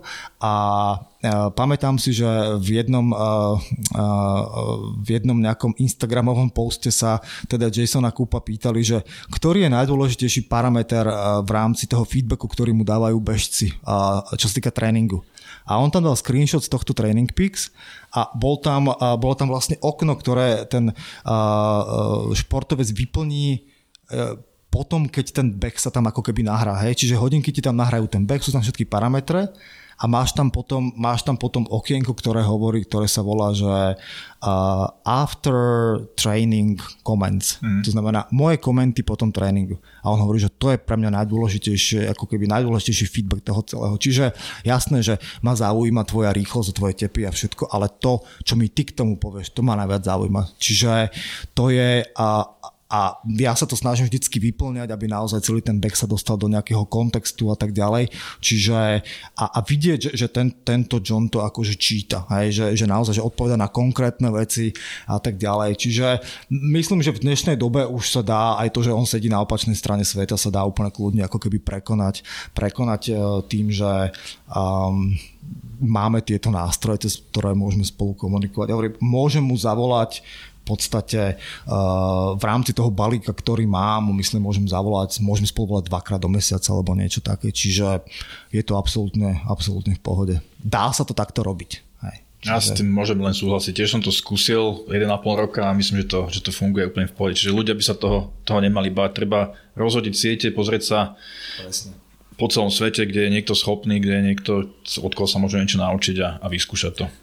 Plus a to už sa možno dostávame k tomu, že uh, teraz je to teda v podstate rok a za ten rok som sa veľmi veľa naučil ani, nie že ani, ale nie len teda v rámci tej techniky toho, že ako sa trénuje na beh, na ultrabeh, že som konečne by bolo umožnené rozlúsknúť tú veľkú záhadu, že ako sa vlastne dá trénovať na, na, na ultramaratón. Ale hlavne aj to, že jedna z najpodstatnejších vecí, ktorú som sa naučil, je tá, že začneš, e, naučíš sa počúvať svoje telo, čo ti rozpráva. Že toto som napríklad dovtedy vôbec nemal, pretože to bolo všetko také nejaké nárazové, nemalo to ako keby plán a zrazu, keď to robíš pravidelne, keď beháš 6 krát do týždňa a každý ten beh má nejaký svoj účel a má niečo spraviť, zrazu zistíš, že potrebuješ napríklad viacej spať, zistíš naozaj, že máš absolútnu koreláciu medzi spánkom a medzi tým, ako sa ti na druhý deň darí, čo som dovtedy absolútne nemal, pretože môj spánok bol úplne rozhodený. Čiže ja viem, že to bude znieť zase akože, uh, mysticky, ale že za ten rok som sa oveľa viacej zžil so svojím telom a naučil som sa počúvať jeho signály a to je pre mňa jeden z najväčších ako keby tých uh, lekcií, ktorú som, ktorú som dostal. Že zrazu som zistil, koľko po 20 rokoch sedenia za počítačom, že koľko mám vlastne poskracovaných všetkých svalov a, a úponov a všetkého, pretože každá táto miniatúrna vec, ktorú si to vtedy necítil, sa pri tej dlhodobej záťaži začne prejavovať. To znamená, že zrazu to, že som celý život bol lenivý robiť nejaký stretching a nejaké podobné cvičenia, tak zrazu som zistil, že pokiaľ ich nezačnem robiť, tak sa ďalej neposuniem, pretože jedna z tých zásadných vecí, ktorá, ktorá s tým súvisí, je nejaká ekonomika toho behu, čo bol pre mňa tiež dovtedy absolútne neznámy pojem, čiže ako namáhavé je pre teba vyvinúť nejakú, nejakú aktivitu a keď zrazu zistíš, že tvoje telo sa nehybe tak, ak by sa malo, že minieš viacej energie na to, aby si dosiahol nejakú rýchlosť a ten rozdiel je spôsobený tým, že máš obmedzenú pohyblivosť v bedrách, čo som teda mal samozrejme a stále aj mám, tak zrazu zistíš, že OK, toto je zase ďalší miniatúrny, ktorým sa môžem zaoberať a zrazu zistíš po troch hodinách sedenia v robote, že aha, tak mal by som sa postaviť a ísť sa rozcvičiť a dovtedy som sa na to pozeral ako na smiešnú vec, ale zrazu zistím, že to je veľmi dôležité. Čiže toto je pre mňa jedno z tých veľkých poznaní, že k telu treba mať úplne iný, iný a, vzťah, než som mal do, dovtedy. Čiže to je také jedno z tých mystických zistení, ktoré som, ktoré som do seba načerpal. Takže asi, okay. asi tak. Dobre, o, dostali sme sa teda k tomu, že si začal trénovať s tým človekom e, z CTS. A, a e, prejdeme si aj možno nejaké špecialitky z toho tréningu. A možno, že nechceme, aby si nejaké veľké tajomstvá tu ona odkrýval, aby si im nepokázal náhodou ich, e, ich business model, ale možno, že aspoň z pohľadu toho, že sú tam veci, ktoré boli podľa teba nechcem povedať, že neštandardné, ale že ťa prekvapili, že by si si mm-hmm. povedal, že tak toto som nečakal, že budeme takto trénovať, alebo že budeme robiť takúto, takúto vec, alebo niečo podobné? Druhá vec, ktorú som zistil, okrem teda toho, že som mysticky zrastený so svojím telom, je to, že okolo nás pláva strašne veľa nesprávnych predstav o, o tom, ako má vyzerať tréning a špeciálne na ultrabe, keďže to je úplne špeciálna kategória, ktorá nie je až tak popísaná ako povedzme nejaké kratšie behy. A počúval som a Počúval som teraz nejaký podcast práve zase s Jasonom Kupom, kde sa napríklad smiali, uh, smial na tom, že vždy, keď príjmajú nových tých koučov do, do CTS, tak v nejakému jednomu balíku z nich, ke, keď tam začínali, dali za úlohu, že zapisujte si najbližších 6 mesiacov, aké rôzne názory na tréning k vám doplávajú z časopisov, od ľudí a tak ďalej a tak ďalej. A, najsmie, a najsmiešnejšie na tom všetkom bolo to, že počas tých 6 mesiacov a vrátane článkov, ktoré boli v eh, časopise zameraných na ultrabehanie alebo teda na ultramaratóny. Jeden mesiac bolo správne toto, druhý mesiac bolo správne toto. Ten istý časopis, dokonca, že ten istý autor a úplne kontradiktorné proste pohľady na vec. Čiže že zrazu zistíš, že tu pláva toľko rôznych akože názorov, že uh, nevieš, každý sa na to pozerá inak a každý si myslí, že má pravdu. A jasné, že tým pádom je ťažké sa rozhodnúť, že, že čo je správne, ale hovorím ja so svojím pozitívnym vzťahom k vede, a verím tomu, keď v knižke, ktorá z hodou okolností tu mám tu, že Jason Coop vydal tú svoju knižku v druhom vydaní práve, kde máš x referencií na nejaké štúdie, tak tomu ja som náchylný veriť oveľa viacej. No a k tej tvojej otázke, čo je najpodstatnejšie, je asi to, že všetci v podstate bežci trénujú spôsobom, ktorý sa ťahá už od 60 rokov a to je teda taká tá klasika, ktorá sa rámcuje tým, že dom sa stavia od základov, čiže základom je dlhé, voľné behy, na ktorých si vybuduješ nejakú, nejakú tú základnú vytrvalosť, alebo ako sa to nazýva po slovensky a potom pristupuješ niečomu rýchlejšiemu a tesne pred tými pretekmi začneš dávať nejaké intervaly a tak ďalej. Pričom ale v tom dlhodobom horizonte celý ten ako keby týždenný objem ti plus minus zostáva taký istý. A to je proste nejaká, z pohľadu toho tvrdí on, z pohľadu tréningu na ultramaratón je to nesprávny pohľad, pretože nedá sa, nedá sa na to pozerať takto a to hlavne z toho dôvodu, že tú teóriu, ktorú on zastáva, je tá, že čím si bližšie k danému preteku, tým viacej sa musíš zameriavať na špecifické veci, ktoré sa týkajú toho preteku a čím si od neho ďalej, tým viacej sa musíš zameriavať na veci, ktoré sú všeobecné a nie až tak potrebné pri tom preteku. Čiže ten pohľad je vlastne taký, že keď napríklad, keď sa bavíme o ultrabehu, tak čím si, čo je dôležitejšie pri UTMB, ktoré má 170 km a 10 tisíc prevýšenie? Je to rýchlosť alebo je to vytrvalosť? Hej. A je, odpoveď je úplne jasná, že rýchlosť nepo, Záleží, ako rýchlo to chceš zabehnúť. Áno, áno, hej, presne tak, presne tak, že aby, aby to bolo úplne jasné, ale ako keby rýchlosť v zmysle uh, veľkej výkonnostnej rýchlosti pre teba nie je až taká podstatná, pretože ten beh proste nebežíš uh, ani zďaleka na úrovni laktátového prahu a VO2 už VO2 max už absolútne nie. To znamená, že, že oveľa dôležitejšie je tá vytrvalosť a, alebo je taká tá endurance a a, a schopnosť behať hore kopcom a dole kopcom, hej, uphilly a downhilly. To je pre teba v tej chvíli najdôležitejšie. Ale to vôbec neznamená to, že nemáš mať ako keby celkovú tú uh, fitness výkonnosť ako takú. Hej, že ty musíš vedieť uh, behať dobre, ale tento krok robíš úplne na začiatku. Čiže v podstate on to celé, to klasické vnímanie toho tréningu postavil na hlavu a to, je, to na hlavu znamená, že napríklad teraz, keď sa chystáme na tú ako keby sezónu 2022, teraz počas zimy, ten dlhodobý plán, ktorý máme nastavený, je taký, že v podstate teraz prebieha nejaká fáza ako keby návratu do pravidelného tréningu, keďže po UTMB a vlastne cez tú jeseň som tak akože oddychoval a nič som moc teda nebehal. Čiže teraz máme nejakú rýchlu fázu toho, že nabehať zase ako keby dostať sa do toho procesu, cez zimu vlastne príde fáza trénovania intervalového behu, to znamená nejaké snahy o zvýšenie toho VO2 max. A to je to, čo som teraz spomínal na začiatku, že v zime vo Fujavici chodíš behať intervaly na mhm. hrádzu, čo je úplne nepochopiteľné pre mnohých, ale presne, že ty si musíš tu VO2 max ako keby kapacitu vybudovať. A on to hovorí teda takou anekdotou to uvádza, že keď prichádzajú noví bežci k ním, a so snahou teda trénovať na ultra, tak keď si nechajú spraviť teda tie, tie záťažové testy, tak vlastne zistiu, že vo, okrem pár výnimiek a bežci majú, teda títo ako vytrvalostní bežci, majú úroveň toho laktátového prahu veľmi blízko k VO2 max. Čo na jednej strane by bolo super, hej, že, že, že, že máš ten, vieš naozaj bežať v nejakom výkone, ale to znamená, že uh, on zase keď sa ako keby s humorom vracia k tej analógii z toho domu, že keď chceš pristaviť ako keby uh, nejaké ďal, ďalšie poschodie do toho domu, tak už tá strecha ťa nepustí. Hej, čiže najprv ty najprv musíš zdvihnúť zdvihnúť tú strechu. To znamená, že ten, ako veľmi jednoducho povedané, že tvoja hranica toho, že dokážeš bežať úplne naplno, čo je teda VO2 max, je v podstate, keď ju len predlžíš o pár sekúnd, tak už si na svojom laktátovom prahu, čo v podstate nie je vôbec dobré znamenie, hej? že ty len začneš trošku bežať rýchlejšie a okamžite umrieš, pretože si na svojom úplne, si to prepálil, hej, ľudovo povedané, veľmi rýchlo. Čiže preto ten generálny e, fitness a to zvýšené VO2 maxu je veľmi potrebné a to je presne to, čo ja som nedokázal pochopiť, až pokým ty si mi to nepovedal, že e, keď chceš byť dobrý ultrabežec, musíš byť fakt dobrý bežec hej? a nie turista.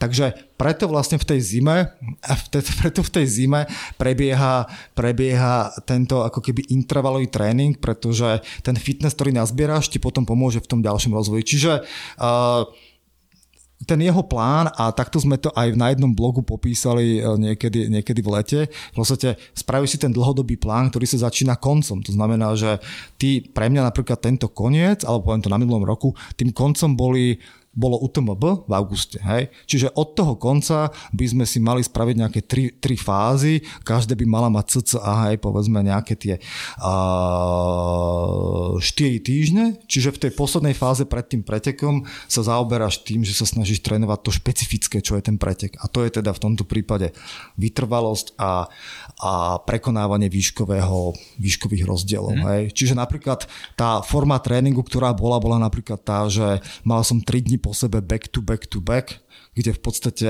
som piatok, sobota, nedela išiel, ja teraz asi to nepamätám, ale 50, 60, 70 km 3 dní po sebe, čo je... Uh, zdá sa to, mne sa to zdalo predtým tiež neuveriteľné, ale dá sa to. Dá sa jeden deň bežať 60 km na druhý deň ráno vstať a ísť bežať 70 km. Samozrejme, že nie v takom tempe, ako by si bežal niečo iné. Čiže to je tá špecifik- špecifickosť toho.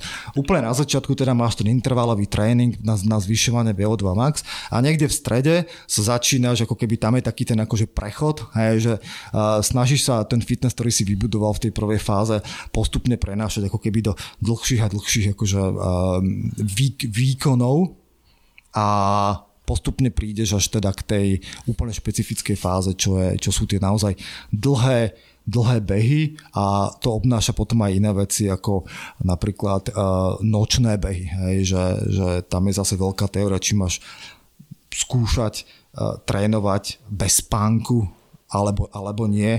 Toto tam samozrejme nebolo, ale minimálne, aby si vedel, ako tvoje telo reaguje na to, že bežíš v noci. Hej, čiže napríklad ten tréning začínal, že o 10. večer som išiel behať a behal som, ja neviem, do polnoci alebo do druhej. Že nevyčerpať ťa to úplne, ale už to telo je také nachystané, že chce ísť spať a preto ty potrebuješ poznať, ako to telo reaguje uprostred noci. Hej, čiže zhrnutie je to úplne opačná pyramída, než na ktorú sú zvyknutí bežci z, normál, z normálnych, z takého toho normálneho krátkeho, krátkeho behania. Čiže napríklad, napríklad to, samozrejme pri tom ultrabehu je dôležitá aj strava, alebo teda doplňanie energie. A znie to, znie to zvláštne, ale je to vec, keď som to tiež počul prvýkrát, som bol prekvapený, že to je vec, ktorá sa dá natrénovať. To je proste, to je vec tréningu, to nie je nič iné. A čiže aj toto vlastne pri tých dlhých behoch musíš vedieť, aké, čo chceš jesť, čo ťa najmenej zaťažuje a tak ďalej, a tak ďalej, lebo zase na základe nejakého researchu, ktorý v tej knihe Kub uvádza, uh, najčastejšie dôvody v uh, DNF, tak samozrejme na, najčastejší dôvod DNF bol slabý tréning, hej. ale pri, druhý alebo tretí bolo hneď, že žalúdočné problémy alebo črevné. A to je presne to. Je presne to. Čiže ty musíš vedieť, Zase na to sú nejaké pravidla, koľko kalórií za hodinu, však tebe to nemusím vysvetľovať, ty vieš stokrát lepšie než ja. A doplňanie minerálov, koľko vody. Čiže tieto dlhé tréningy slúžia aj na to, aby si si ako keby navykol na nejaký, na nejaký režim celej tej, mm. Celej tej stravy. A toto, to môžem zodpovedne povedať, že toto je vec, ktorá ktorej výsledky akože vidím úplne, že, že žiadne také tie, uh, vieš, také tie sinusoidy, že zrazu vôbec nevládzeš, lebo si proste si nedoplnil energiu a, a tak ďalej. To, ja som nikdy nejaké veľké žalúdočné problémy nemal, ale toto teraz, keď to naozaj robíš takto, tak to je akože nula. Že absolútne žiaden problém ja, ja s týmto nemám, lebo verím tomu, že si si to natrénoval. Ja som rád, že to hovoríš, lebo ja si tiež myslím, že uh, to stravovanie počas preteku uh, by som povedal, že je alfa a omega toho, že aký bude ten výsledok, lebo môžeš natrénovať v tom tréningu koľko chceš, môže byť neviem aký super bežec, ale keď eh, to pokašľaš z, z toho stravou počas preteku a nedoplníš tú energiu, tak jednoducho bez toho ten pretek, pretek nedobehneš. To ešte nikto nedokázal, že len na vode alebo čo dobehnúť nejakú 100 milovku Možno ešte Kilian, Kilian by to vedel, ale to, to je asi jediný taký exot, ktorý by to zvládol. Hmm. A bez toho, aby si to mal natrenované, tak, eh, tak si zarábaš vždycky na problém. No. Dobre, a ja by som možno, že sa posunul eh, o, kus, o kusoček ďalej v tom tréningu s tým, že bavili sme sa o, teda o, tej, o, tom, o štruktúre toho tréningu ale tým, že teda bol si aj tým nejakým členom klubu netradičných športov, tak vieš nám povedať aj nejaký netradičný uh, typ tréningu, ktorý si absolvoval, lebo ja na teba prezradím jeden z nich, ktorý, ktorý mňa veľmi pobavil tam v tej šťavnici. Uh, keď si taký nemenovaný čistiací prostriedok uh, nosil hore-dole uh, po tom kopci, Skús nám aj toto nejako tak povedať, že, že, že prečo si to tak zapájal a, a čo ti to dalo, lebo podľa mňa akože ono to znie divne, ale nejak, nejakú logiku, tom, logiku to má. A áno, to som mohol tušiť, že to vyťahneš, lebo sme sa, si si, o tom, si si z toho robil dosť veľkú srandu zo mňa a ja som sa musel obhajovať. No, a je, v celom tom tréningovom prístupe je ešte jeden zásadný parameter, na ktorý, eh, na ktorý sa oni za, snažia zameriavať a to sú tréningy uh, kopcov. A zase tá teória vychádza z toho, že keď si predstavíš uh, neviem, 100 kilometrový beh, povedzme, ktorý má prevýšenie 10 tisíc metrov, povedzme, to znamená, že 10 tisíc uh, uh, 10 tisíc metrov ideš do kopca a 10 tisíc metrov ideš z kopca, aj keď to povieme takto veľmi zjednodušene polovicu trate stúpaš, polovicu trate klesáš. Ale keď sa na to pozrieš z hľadiska času, ktorý stráviš, tak pri tom stúpaní samozrejme stráviš rádovo alebo teda oveľa viacej času než pri tom klesaní. Hej, to je absolútne logické. Čiže pokiaľ sa, pokiaľ sa tréningom ti podarí zlepšiť o 1% stúpania, tak získaš oveľa viacej času, než keď sa ti snaží o 1% sa ti zlepší klesanie. Hej, že proste ak zo, z 10 hodinového behu idem 50 km, alebo teraz zo 100 km behu idem 50 km do kopca a 50 km z kopca, tak 50 km do kopca idem povedzme 6 mm, hodín a 50 km z kopca idem 3 hodiny, hej, keď to zjednoduším. Čiže ak by som dokázal zlepšiť jeden z týchto parametrov, tak to behanie do kopca je určite dôležitejšie. Čo neznamená, že behanie z kopca dôležité nie je to vôbec nie. Ale toto je dôležitejšie. Čiže oni dávajú veľký, veľký dôraz na behy do kopca a túto zase, to bolo pre mňa niečo, čo som nevedel, že existuje a potom zrazu som pochopil, že je to strašne dôležité, že, že, že sa mi v tom naozaj ako keby darí. A to aj potom súvisí s tým posledná vec a to je to, že ty e, začneš zisťovať, čo sú tvoje slabé a silné stránky a takisto v rámci toho tréningu svoje uh, slabé stránky by si mal trénovať niekedy na začiatku a silné uh, ako keby bližšie k tomu preteku, pretože keď už si bližšie k preteku, tak je oveľa väčšia šanca, že si zlepšíš svoje silné stránky, než že si zlepšíš svoje zlé, slabé stránky. Hej. No a pre mňa silná stránka sa ukázalo, teda ja to tak osobne vnímam, je beh do kopca, beh z kopca vôbec nie je moja silná stránka, to je uh, úloha tohto nasledujúceho roku, že toto by som veľmi rád zlepšil. Toto sa napríklad ukázalo na tom Lavarede, kde sám vieš, sú technické zbehy, ktoré sú nie úplne srandovné a ja som to napriek tomu, že som sa cítil veľmi dobre a pri, tom, pri tom behu a asi stojí za to povedať, že ak som ten prvý pred, v tom 2018 dal za 24-15, tak teraz to bolo neviem koľko, 17, 17 a 3 štvrte.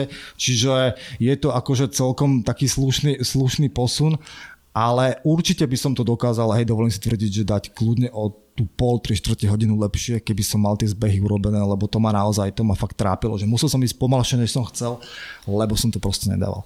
No, ale teda veľká časť toho bola zameraná na, na behy do kopca. V rôznych, uh, v rôznych intenzitách, či už to boli intervaly do kopca, čo je úplne peklo, to proste, to je konec sveta, hej. Jak ľudia nemajú radi intervaly, tak ešte intervaly do kopca, tak to je kombinácia najsmrteľnejšia.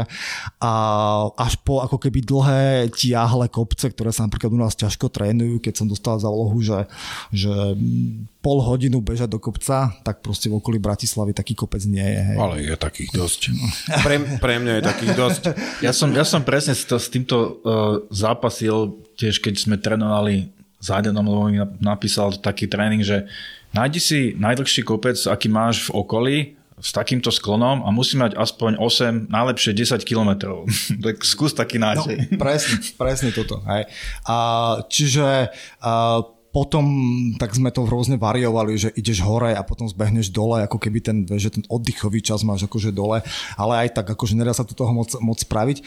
Čo ale chcem povedať je to, že jak som to na začiatku bral, že to je strašná vec, tak e, ja som, keďže taký, chcel som to behávať primárne na ceste, pokiaľ bolo škaredé počasie, že chcel som ako keby budovať ten, tú schopnosť bežať do kopca, tú, ten pohyb toho tela, než, skôr než to, že by, som, že by som sa trápil s tým terénom. Veľa ľudí samozrejme chodí behávať lanovku, vrátane mňa, ale nechcel som ako keby bojovať s komplikovaným terénom, ale chcel som hlavne behať hore kopcom, aby som sa nacočil. Takže som bratislavskí bežci to poznajú a to je tá asfaltka, z, z, ktorá vedie tiež hore na Kamzík od uh, Snežienky. A tam som teda chodil behávať. A takisto potom a trasa, ktorú poznám vďaka tebe a to je tá hrebeňovka túto na železnej, ktorá sa volá nejaká hrebeňovka, neviem ako. A obidve tieto trasy si pamätám, keď som začal behávať. Drieňovská. Drieňovská hrebeňovka, presne tak. A keď som ich začal behávať, nebol som schopný ich vybehnúť v kuse nedalo sa to, proste musel som zastať, oddychnúť si alebo vykráčať a potom zase bežať. A postupom tých mesiacov som zrazu zistil, že ich viem úplne v pohode vybehnúť na, na jeden krát a už len pracovať na tom, aby som zlepšoval ten, zlepšoval ten čas. Čiže a, naozaj, a vtedy sa mi v praxi naozaj potvrdilo, že toto je naozaj veľmi dôležitý faktor, pretože keď v tom kopci, kde ľudia stravia povedzme 10 minút, ty to vieš dať za 7, a potom už v tom zbehu proste uh, si, si, ten, si ten náskok, uh, náskok naženieš, je strašne dôležité. Zase z toho, čo mi teda keď mi dával John rady tesne pred, tesne pred Lavaredom, keď sme spolu volali, tak mi hovoril, že áno, jasné, kopce ti idú dobre, ale zase neprepaluj to, pretože stojí ti za to, že tam budeš na, na, na, na vrchole toho kopca o minútu skôr, stojí ti to za to, že potom cestou dole ťa všetci predbehnú, pretože budeš úplne odpálený. Čiže zase musíš to nejakým spôsobom mať vyvážené, ale to je zase späť o tom ako keby počúvaní tela. Hej, čiže Čiže tieto, tieto kopce v okolí Bratislavy som si, som si nabehal, tam, tam mi to naozaj veľmi pomohlo a dokonca teraz už sa mi páči behanie do kopca oveľa viacej než, než po rovine, pretože je to naozaj je to taký správny challenge. Hej. Vieš, to, vieš eh, si tepy strašne rýchlo vyťahnuť úplne, úplne hore, pretože vieš, do kopca je proste do kopca, riziko zranenia je menšie, lebo nedúpeš to. No a späť teda k tej tvojej otázke, za ktorú si sa mi smial, tak uh, áno, bolo to, uh, bolo to na zjazdovke uh, pri Banskej šťavence, kde som si do batohu, do batohu naložil keďže som inú, iné závažie nemal, tak som si naložil 5 litrový, uh, litrovú flašu nejakého čistiaceho prostriedku plus nejaké minerálky a s batohom som to chodil hore a dole a bolo sme mali, mali neviem koľkokrát teda, ale mali sme potom teda siahodlhú diskusiu, že či to dáva zmysel alebo to nedáva zmysel.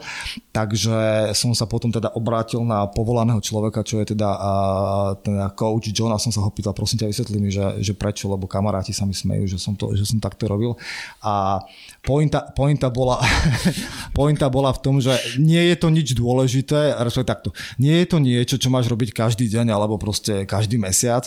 Je to naozaj iba o tom, že dôležitejšie je samozrejme ten beh do toho kopca, ale je to, je to dobré na to, aby si v podstate, lebo ty máš simulovať ako keby ten, ten beh počas, počas tých pretekov samotných. Keď máš na sebe vestu, ktorá niečo váži, hej, a neváži samozrejme toľko, ako keď máš 5 litrov proste čistiaceho prostriedku na parkety a dve minerálky, 1,5 litrové, ale a to som samozrejme nemusel až tak robiť. Pointa je proste v tom, aby to telo si zvyklo na to, že, že má na sebe aj nejakú záťaž. A keď musíš mať tú plnú výbavu na automobil, tak sa bavíme o nejakých, hm, neviem, troch kilogramoch. No to určite, hej. Také niečo, hej. Čiže tá pointa bola skôr v tom, ale o, o, ak teda hm, ja môžem aspoň trochu dať a komukoľvek nejakú radu, tak behanie do kopca je akože je game changer to je, je to game. Bál som sa tohto slova a už áno, je to... Áno. Čiže naozaj a toto je podľa mňa absolútny základ, základ všetkého pri, pri, trailovom, pri trailovom behu. To znie super. Uh, viem, že popri tom ty si uh, začal troška skúšať aj, teraz nechcem to nazvať, cross training, ale možno, že nejaké doplnkové športy alebo doplnkové aktivity. Uh, videl som ťa viackrát navlečeného v likre a, a e, s bicyklom, teraz nepoviem, že pod pazuchou, ale, ale popri sebe. No a, a tiež viem, že ty si celkom taký fanúšik zapojenia jogy do, e, do procesu tréningu, tak skús povedať len aspoň v krátkosti, že, že čo, to, čo ti to dalo, ak niečo, e, v, tom, v, tom, v tej bežeckej príprave a nejaké detaily k tomu. Vieš čo, um, čo sa týka cyklistiky, a ty sa mi nesmej, lebo aj ty, ty si začal, začal bicyklovať. A a Mišo má znosť najviac bicyklov. no, a vieš čo, asi, asi takto. Jedna vec je, jedna vec je tá, že a, a, Jason Kub nie je veľký fanda a cross tréningov, a, a to kvôli tomu, že, čo teraz nehovorím, že to slepo nasledujem, ako len komentujem to, čo on hovorí, že z hľadiska času, ktorý tráviš tým tréningom a takým, aby ti prinesol tú adaptáciu nejakú, je bicykel časovo neefektívny. Hej, že jasné, že dokážeš dosiahnuť ten istý čas v tej intenzite, ktorý potrebuješ a tak ďalej, ale proste bude, ťa to, bude ti to trvať oveľa dlhšie. Čiže ak máš limitovaný čas, tak ísť na x hodinové jazdy na bicykli proste ak to bereš ako tréning, tak to nie je najlepší nápad, lebo oveľa väčšiu záťaž alebo porovnateľ dokážeš pri tom behu dosiahnuť za kratší čas, hej, že máš viacej času na oddych a tak ďalej. Ale pokiaľ je to proste pre teba dôležité kvôli tomu, že si potrebuješ odfúknuť, ľudovo povedané, potrebuješ zmeniť ako keby tú, ten spôsob, akým sa hýbeš, tak je to samozrejme dôležité. Hej. Čiže pre mňa, to bolo, pre mňa to bolo naozaj o tom, alebo stále je, že, že ten bicykel je proste uh, veľmi dobrý na vyčistenie hlavy, že to je zase iná, dajú sa tie kopce chodiť na bicykli, hej, ako každý správny hipster vrátane teba som objavil gravel a vlastne všetci máme gravelový bicykel, pretože to tak musí byť teraz. A to je zase, to je niečo, to je úplne iná ako keby modalita toho chodenia po horách, ale zase je úplne, ako má, má absolútne čaro a vieš sa pre ne doslušne vyčerpať takisto. Čiže pre mňa to je primárne o takom ako keby vyčistení tej hlavy, ale napríklad v tejto fáze po, potom UTMB, aj, že aby v takej tej kvázi nejaké regeneračné udržovacej, tak tam sme sa vlastne, a teda aj, aj, aj s Johnom dohodli, že tie uh, cyklo, cyklo, čas strávený bicyklovaním bude súčasť toho celého. To znamená, že nemusím ísť behať 4 hodiny, ale keď pojem 6 hodín na bicykli s nejakým prevýšením, tak to je v princípe to, čo chceme. Hej. Teraz napríklad ide zima, takže sme už vyťahli bežky minulý týždeň a zase sme sa dohodli, že OK, bežky budú súčasť toho tréningu, hej, že, že, lebo takisto tú záťaž tam vieš spraviť dosť slušnú a už len proste nájdeme spôsob, ako to vybalancovať tak, aby uh, povedzme minulý týždeň som si bol aj zabehať v sobotu a aj na bežkách. Hej. Takže toto, je, toto je veľmi, dobrá, veľmi dobrý spôsob, ale zase uh, úprimne povedané, keď dojde na to, že, že ten čas zase začne, uh, začne sa blížiť k tomu behu, tak je veľmi pravdepodobné, že tú cyklistiku vypustím, pretože proste ten beh je, je naozaj ako keby v rámci času, ktorý máš, je naozaj najefektívnejší. A čo sa týka jogy, no tak uh, yoga je podľa mňa absolútny zázrak. A vždy, keď som ju cvičil nejaký čas, tak som mal zlepšenia, čo sa týka ako keby uh, pohybu tela a bolesti a tak ďalej. Vždycky som um, videl, že to má zmysel. Hej. A Nikdy som sa tam ale samozrejme nevenoval, pretože tak, tak ako stretchingu, tak ani tomuto sa ti venovať nechce. Jediný čas počas tohto roka, keď som sa tomu venoval naozaj odpovedne bolo, keď som raz išiel do Anglicka na, na služobku a v tom čase oni vyžadovali 10-dňovú karanténu. To znamená, že ja som v podstate s tým, že po 5 dňoch ešte môžeš ísť na nejaký dodatočný PCR test, ak máš negatívny, tak ťa pustia. Čiže ja som vtedy vlastne 6 dní bol zavretý na hotelovej izbe, lebo ešte dojde výsledok toho testu z 5. dňa, tak ešte zase čakáš samozrejme. Bol som zavretý na hotelovej izbe, kde sa nedalo nič robiť, tak som začal cvičiť jogu a to bolo som sa cítil najlepšie za posledné roky. Naozaj to je vec, ktorá ťa uvoľní, ktorá ti naozaj pomáha. Je to super a hovoril som si, toto je tak dobré, že naozaj musím to zaradiť do svojho akože programu pravidelne. No jasne, na 7. deň som vybehol, super, môžem ísť von, začal som behať, samozrejme som na to zabudol a ne, joga, jogu už nepotrebujem. Ale všetci, ktorí na to majú ako keby tú, to odhodlanie, tak podľa mňa, proste je to, keď si odhliadne, môžeš na to mať hociaký negatívny názor, ale proste keď to berieš ako stretchingové cvičenie, tak akože nič, nič lepšie asi, asi nie je.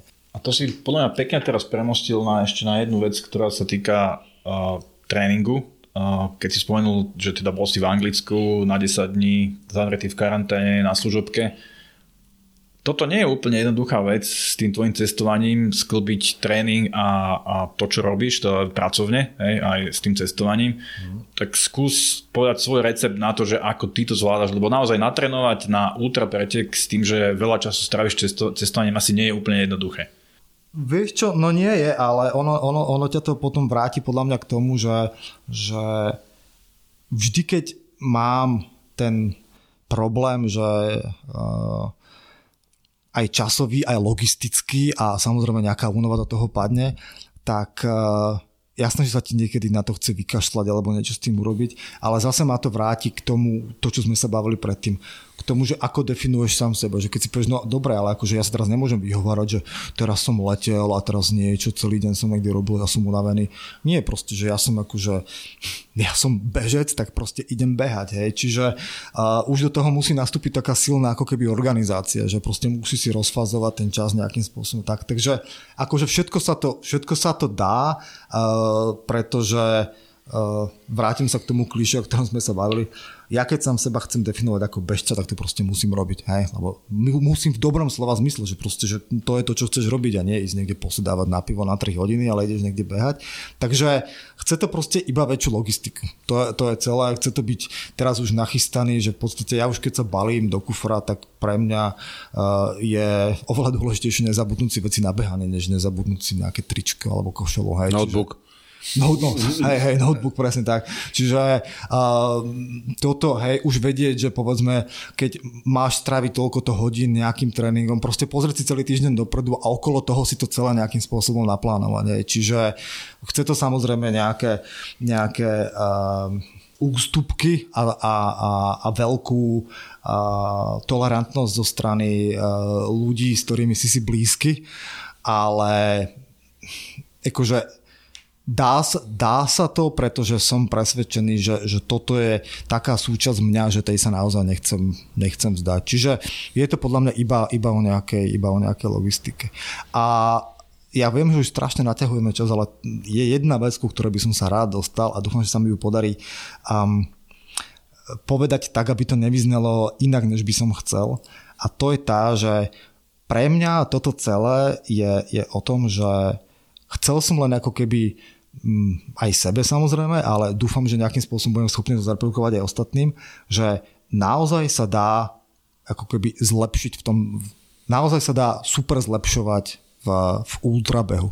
Že dá sa z toho takého poloturistického prístupu, akým som to ja bral, dostávať, dostávať nie dostať, lebo to tam zďaleka nie som, k takému viacej výkonnostnému prístupu a stačí sa na to len teda štruktúrovane pozerať a ja viem, že to znie ako, ako hlúposť, ale naozaj tie hodiny, ktoré napríklad na tom lavarade som si dokázal skrátiť, to je proste niečo, čo je objektívny dôkaz toho, že aj také nemehlo ako ja dokáže skrátiť ten čas. Hej? Alebo uh, bol, boli dva, dva preteky, ktoré uh, boli kratšie uh, počas, počas tohto roku a to bolo teda Kamzik, Baba Kamzik a potom aj Schneeberg Trail a to za... bolo prvé pódium. A to je presne to, čo chcem, to, čo chcem povedať, že, a vôbec to nie je to, že teraz zase chváliť, lebo to vôbec není nič, ale že v oboch sa mi nejak tak podarilo z toho okolností a v, v kategórii 40 skončiť na treťom mieste, čo dovtedy by som o tom ani nesníval. Ale že pre mňa a to by som, a to by, prepáč, to by som vôbec nezľahčoval túto kategóriu, pretože tá je najnabitejšia zo všetkých. Tam je najťažšie sa umiestniť, lebo povedzme si úprimne, hlavne tieto behy, ultrabehy behajú takí starí páni, ako sme my. Hej? No, Takže... A to som ešte nezačal trénovať ja. hej, hej, presne. No. a, ale hej, pre, presne, presne toto, toto je ono, že, že to vôbec není o mne, to je naozaj o tom, že, že to budeš robiť akože nejakým spôsobom zodpovedne a, a evidentne, evidentne sa, to, sa to dá. Hej, že uh, Dokonca ešte keď, keď si ideme túto prihrievať navzájom polievočku, tak e, ja som sa vždycky bál ísť na psotkou memoriál, lebo sa mi zdalo, že to není naozaj pre mňa, lebo to je akože nemám rád to pomenovanie, ale Tatranská žula, že to je proste iný, iný povrch, ktorý, ťa, ktorý je technický a ktorý ťa strašne vycvičí, tak tento rok som sa tam prihlásil. A OK, tá kategória neexistovala, pretože bola iba jedna hlavná cena, aj, ale keď som si pozrel, že kto všetko skončil predo mnou, tak ja som bol prvý 40 aj, čiže vyhlásil som sám seba za víťaza kategórie 40+, plus, aj keď uh, teda Seko sa mi stiažoval, že nemohli robiť kategórie, lebo kvôli, kvôli nejakým objektívnym okolnostiam, ale teda zase to bol ako keby ďalší dôkaz toho, že áno, dá sa to, lebo existuje recept na to, ako môžeš tú hranicu posúvať, posúvať ďalej. Čiže pre mňa je toto celé iba ako keby sám seba považujem za také uh, skúš, skúšobné zvieratko, na ktorom sa dá naozaj vyskúšať to, že takáto vec funguje a keď to bude pokračovať tak, jak má, tak by som rád nejakou formou, keďže ma to naozaj veľmi oslavilo, oslovilo a túto svoju skúsenosť a to, čo som sa naučil, aj nejakým spôsobom potom zdieľal, zdieľal ďalej. Miloš, ty si to už spomenul pri tej časti, a keď si rozprával o novom Kamašovi s dvomi kolesami a reťazkou na vlastný pohon. A ja z môjho takého spätného pozorovania, keď si to tak zoberiem, ten tvoj cyklus, ako si to tým prechádzal, aj keď tých osobných interakcií skrz tvoje cestovanie a celé lockdowny a tak ďalej bolo pomenej, ale tak boli sme aspoň v nejakom online vzťahu. Mne sa zdalo, že vtedy ten bicykel ti ako keby tak aj možno, že pomohol z takého nejakého pomyselného dna, že ak si toho už mal e, dosť e, aj z tých tréningov a tak ďalej, že tu by ma možno zaujímala tak, taká, taký tvoj pohľad spätný, že mm, kde už to možno, že naberalo také grády, že už si toho mal aj v celkom dosť vo, všet, v v kombinácii s tým všetkým tréningom, cestovaním a teda. A čo možno ešte okrem toho bicykla ti nejakým spôsobom pomohlo sa v tom zrovnať a dotiahnuť ten plán do konca? No, určite uh, je, je ten moment, že, že zrazu máš toho veľa, hej, že, že že už tam je menej takej tej radosti z toho behu. A to som naozaj cítil, že už som z toho všetkého taký nejaký unavený. Nie, až, nie že by to bolo nejaké super uh, ťažké, lebo stále tam bolo to UTMB predtým, hej, takže to bol taký veľký, veľký cieľ ale už cítiš, že je toho ako keby veľa. Že keď naozaj tráviš x hodín každý týždeň proste tým behom a v podstate svoj čas delíš iba medzi, medzi behanie a oddychovanie, potom samozrejme to má nejaký dopad aj na tvoj výkon v práci, lebo proste nemôžeš byť stále úplne OK a v podstate nič iné nemáš, hej, iba ráno staneš, bežíš, potom niečo, potom že a zase bežíš, a zase bežíš. Takže bolo tam toho na mňa tak akože trošku, trošku veľa a už som z toho bol taký psychicky unavený a ten bicykel tomu naozaj veľmi pomohol v tom, že proste zrazu je to iný pocit, že zrazu nie je to až také náročné ako ten, ako ten beh, teda v tej forme, ako to prevádzkujem ja, hej. ale je to, že zrazu máš zase radosť toho pohybu a napríklad a, a zdá sa mi, že ty si to tak možno aj tomu trénerovi tam tak trošku možno, že nejak na silu natískal ten bicykel? Vieš čo, ani nie, bol som práve prekvapený, ale vôbec voči tomu nemal nejaký, nejaký, uh, nejaké negatívum. Len sme si potrebovali vyjasniť, že na čo to je, že to nie je na miesto tréningu. V rámci akože toho výkonu, že to není, že teraz si nahradíme toto, že nie. Že to je naozaj o tom, že to je doplnok, aby si, si akože a áno, urobil aj to, že sem tam mi vypustil nejaký beh, nie veľa, ale iba sem tam, lebo videl, že, že, že toto ako keby potrebujem, hej, že vymeniť tú, tú modalitu za, nejak, za nejakú akože inú. Čiže áno, e, tak, do takej tej pestrosti to určite, určite pomohlo, ale vidím to hlavne teraz, keď uh, potom UTMB som nejaký mesiac sa len tak poflakoval a potom zase sme sa začali trochu hýbať, tak mne sa oveľa viacej chcelo chodiť na bicykel, než behať. Že, a doteraz to tak ako keby mám, že sa mi až tak nechce úplne behať, ale radšej by som išiel na bicykel, čo už sa vďaka snehu nedá. Že cítim, že, že toho bolo trošku ako keby moc, že to telo si pýta nejaký iný pohyb a ten bicykel tomu naozaj pomohol. Keď sme išli z UTMB, tak sme sa zastavili, mali sme so sebou, so sebou bicykle a vlastne cestou späť na Slovensko sme išli pomaly a sme chodili bicyklovať niekde po Alpách a tak a bolo to také oslobodzujúce, že zrazu je, je to rýchlejšie, dole kopcom ideš zadarmo to nejak príbehu, že si roz, rozbitý na kašu a nevládzeš bežať, proste ideš zadarmo dole kopcom, to je super. Takže Bicykel určite, určite áno, že to tomu ako keby veľmi pomohlo. A to druhé, neviem, čo si sa pýtal. No ale tak neviem, čo sa chcel opýtať to druhé, ale ja ti, ja ti zakontrujem k tomu bicyklu, že no. toto je pocit, ktorý, neviem, že či vám mám závidieť alebo nie, ale ja nič také nepoznám. Ja naopak, ja na ten bicykel chodím len preto, aby som furt nebehal. Lebo ja by som, keby som mohol, tak behám stále, ale viem, že možno, že niekedy naozaj treba zmeniť ten, ten pohyb za nejaký iný a nechať tým, tým všetkým preťaženým šlachám a svalom oddychnúť a proste nejak, zapojiť aj nejaké iné. Ale keby som nemusel, tak na ten bicykel nejdem. Ono to niečo určite má do seba. Ja, aj tak, ja viem, že si to tak polohumorne povedal, že ja tu mám najviac bicyklov. Ono je to, ale je to tak, lebo ja keď mám chuť, idem na cesták, keď mám chuť, idem na gravel, keď mám chuť, tento rok som si dokúpil uh, uh, horský bicykel, strašne ste ma za to si robili sme srandu, že aký som proste odporný človek, že som si kúpil horský bicykel. Ale u mňa je to presne o tom, že na čo mám náladu, tak to nejak ako idem robiť a, a presne sa mi páči tam možnosť mať v tom tú zmenu.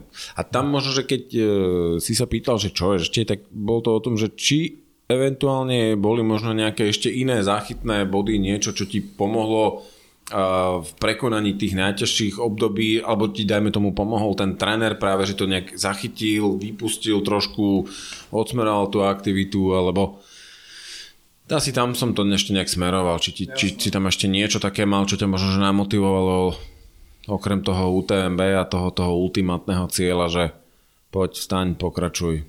Um, Podstatné eh, je asi, asi to, že ja som nikdy neplánoval, a to, ako, to sa týka všetkého, veľmi zásadne dopredu. Hej, že ja nie som ten človek, ktorý má naplánovaný svoj život, že za 3 roky dovolené v Jugoslávii a toto celé, ale že všetko tak nejak viacej pocitovo, že však hej, bude sranda a niekam nás to dovedie, ale zrazu vlastne som bol ako keby donútený, alebo donútený. Sám som si nastavil, že OK, pre mňa je ten koniec UTMB. To znamená, že to bol nejaký rok, povedzme, že na 12 mesiacov musíš mať nejakým spôsobom naplánovaný život, lebo máš tam ako keby nejaký, nejaký veľký, veľký cieľ. A to ma vlastne donútilo naozaj sa tak pozrieť, vypichnúť si nejaké body v čase, musíš si nejakú dovolenku naplánovať niečo takto. A furt som to bral tak, že, že no a tým, tým, tým septembrom sa to skončí a potom uvidíme, čo bude, hej, a nejak sa to celé bude toto. A úplne klasika, absolútne kliše, dobehol som, dobehol som Šamony do cieľa, kde uh, ma, ma teda čakal najlepší support na svete Roman Sobka a a aj, aj stami ma tam čakali a ja som samozrejme došiel v úplnom delíriu, pretože som, však tomu sa snáď niekedy ešte dostaneme, som podcenil prebehnutie posledných, posledných úsekov a tam ma to psychicky dosť položilo, ale Dobehol som to a klasika, keď som nebol schopný nastúpiť do auta, lebo som mal tak zdrevenené nohy, že to nešlo, že to bola katastrofa, tak som, že toto už ja nikdy nepôjdem, tako nikdy v živote ma nedonútite už akože, že 100 km možno, hej, ale 100 mil, akože to je fakt, že moc, to je psycho. A už na druhý deň ráno, keď som stal v sprche, tak už tu bolo také, že no, ale že keby som ešte tamto zlepšil, tamto zlepšil, tamto zlepšil, tak by som podľa mňa dokázal akože ešte nejakú tú polhodinku, hodinku z toho UTMB času stiahnuť. A zrazu zistíš, že si normálne, že závislý feťák na tomto celom.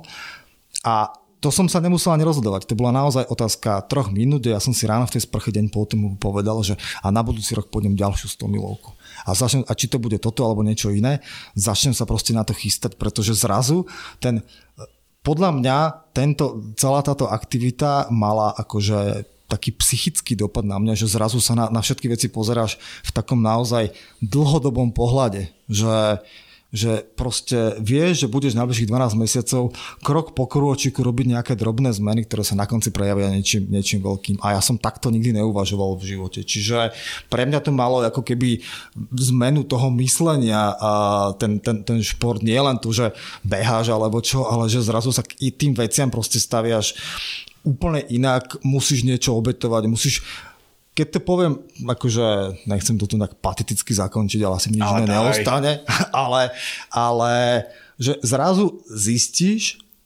že si úplne iný človek, než si si myslel, že si. Že zrazu zistíš, že toto v tebe celý čas nejakým spôsobom čakalo a vôbec nejde o to, že, že som bol tretí medzi 40 hej, na to kašľať, ale že zrazu zistíš, že toto je niečo, čo, že takto chceš žiť. Že, že toto je toto na teba čakalo celý život. Takže to je pre mňa asi ten mystický záver toho celého, ako ten rok sa vlastne vyvinul, že pre mňa ten šport a ten spôsob teda toho, toho ako keby zodpovedného prístupu k tej veci, že už to neberieš ako záľubu, ale ako um, veľmi dôležitú vec, že to zrazu zmení oveľa viacej, než si si myslel. Krásne myšlienky, naozaj, a hlboké. Na tom sme sa dostali až, až do takéto transcendentálne, ale je to super. Ja by som povedal v tejto chvíli toľko, že uh, sedeli by sme tu ešte dlho, dlho a ešte tam teda jednu otázočku máme na také možno, že uzavretie, ale možno pre vás, priatelia, verím, že po novom roku by sme sa stretli znova, aby sme dobrali tú, tú takú poviem a možno zážitkovú časť tohto celého a to sú tie samotné podujatia, kde sa Miloš zúčastnil a teraz e, opravma, ak sa niekde mýlim, ale po tých lockdownoch, jak sa to otvorili, tak vlastne to tak začalo, tak prvý euforicky si pamätám polmaratón v Banskej Bystrici. Uh, áno, to bolo... Tak, potom, no. sme, potom tam bolo Lavaredo, potom bolo Lavaredo. Kamzik, Baba Kamzik. Kamzik, Baba Kamzik. UTMB. Schneber. Schneberg Trail a Psotkač. Psotkač a ešte teda Štefánik tá, tá, tá ja, aha, áno, áno, trať, ja prijal som sa na Štefanika 80 ale, ale som ho z DNF ale tak tie najdôležitejšie časti tohto, poviem už toho, toho a tej časti, kde si žal to ovocie pomyselné, tak to si samozrejme ešte veľmi radi s tebou prejdeme. Ale predsa len teda skúsim ešte na, na záver takú vec, že a ty si to popísal, že si, si človek, ktorý má rád ako keby veci takého možno, že exaktnejšieho razenia, ak je za tým nejaký výskum a teda. Ale ty si vlastne dotiahol aj, aj toho, toho kúpa do nášho podcastu a tak ďalej. Veľmi si sa tomu začal venovať, dostal si sa k tým tréningom. Mnohí ste si asi všimli, pokiaľ sledujete aj našu stránku, že tam vlastne Milo, že je to jeho robota, prináša ako keby aj taký, taký content od CTS, kde nejakým spôsobom lokalizujeme niektoré z tých najzaujímavejších ako keby článkov, respektíve postov, ktoré, ktoré sa tam dajú nájsť. No a ty si sa dokonca prihlásil, a to ešte neviem, či vôbec máš už za sebou aj na nejaký taký trénerský kurz, kde tiež coach, nejakým, uh, coach uh, Kúp nejakým spôsobom pôsobí, ale čo možno, že tak do budúcna v tomto smere ešte môžeme od teba čakať, čím nechceme od teba v tvojej zanepráznenosti vyvolávať nejaké veľké očakávania, ale budeme sa na niečo tešiť. No, uh, ono to, že, že, že sa nám podarilo dneska tu dotiahnuť uh, pána Kamendyho s tým všetkým súvisí, pretože ako sme povedali na začiatku, tak ja toho času v súčasnosti moc, moc nemám aj kvôli teda akože práci, ale teda pardon, aj kvôli tomu, že a sa snažím nejakým spôsobom teda pokračovať v tom tréningu, takže ja som mu teda ešte raz veľmi vďačný a ďakujem, že, že sa rozhodol nám tu takto vypomôcť. A Ani nie som... tak rozhodol, ako bol som donútený, ale teraz nie, že vami alebo niečím, ale tým, že ja tiež až tak veľmi nebehám teraz, takže toho času mám viacej z istých dôvodov, tak uh, som si povedal, spravím dobrý skutok, pomôžem kamarátom. a pomôžeš podľa mňa e, tým, čo to počúvajú, pretože všetci nám, teda všetci nie, ale mnoho ľudí nám písalo, že no čo je a už ste sa na to vykašľali a tak a sme museli upozorňovať, že ešte nie. A myslím, že sa môžete všetci teraz tešiť na to, akých e, hostí majú chalani nachystarí na najbližších pár teda týždňov. Čiže uh, ja by som späť tvojej otázke, áno, ja som sa prihlásil na, na, na taký kurz na ako keby uh, ultramaratónskeho kouča a začal som študovať tie, tie materiály v podstate už pred x mesiacmi, ale čaká na mňa tá, tá skúška, ja by dúfam, že niekedy v prvom kvartáli budúceho roka sa k tomu dopracujem, pretože uh, teraz v rámci toho, ak to bolo tento rok, som to musel, musel vypustiť. Ale čím nechcem povedať to, že sa chcem živiť trénerstvom, aj keď nikdy nehovor nikdy, že ale chcel som proste vedieť, ako tie veci fungujú, preto som sa tam vlastne prihlásil. To znamená, že, že je to teda kurz pre človeka, ktorý sa chce stať ultrabežeckým koučom, tak pre ňoho je to zamerané, dostaneš nejaké študijné materiály, musíš proste tam s nimi komunikovať. Samozrejme, e, má to dve hlavné časti. Jedna je teda tréning samotný, druhá je fungovanie ľudského tela a tak ďalej, kde som samozrejme skončil hneď na začiatku, pretože to je niečo, čo bolo pre mňa úplne španielská dedina ako fungujú svaly a tak ďalej.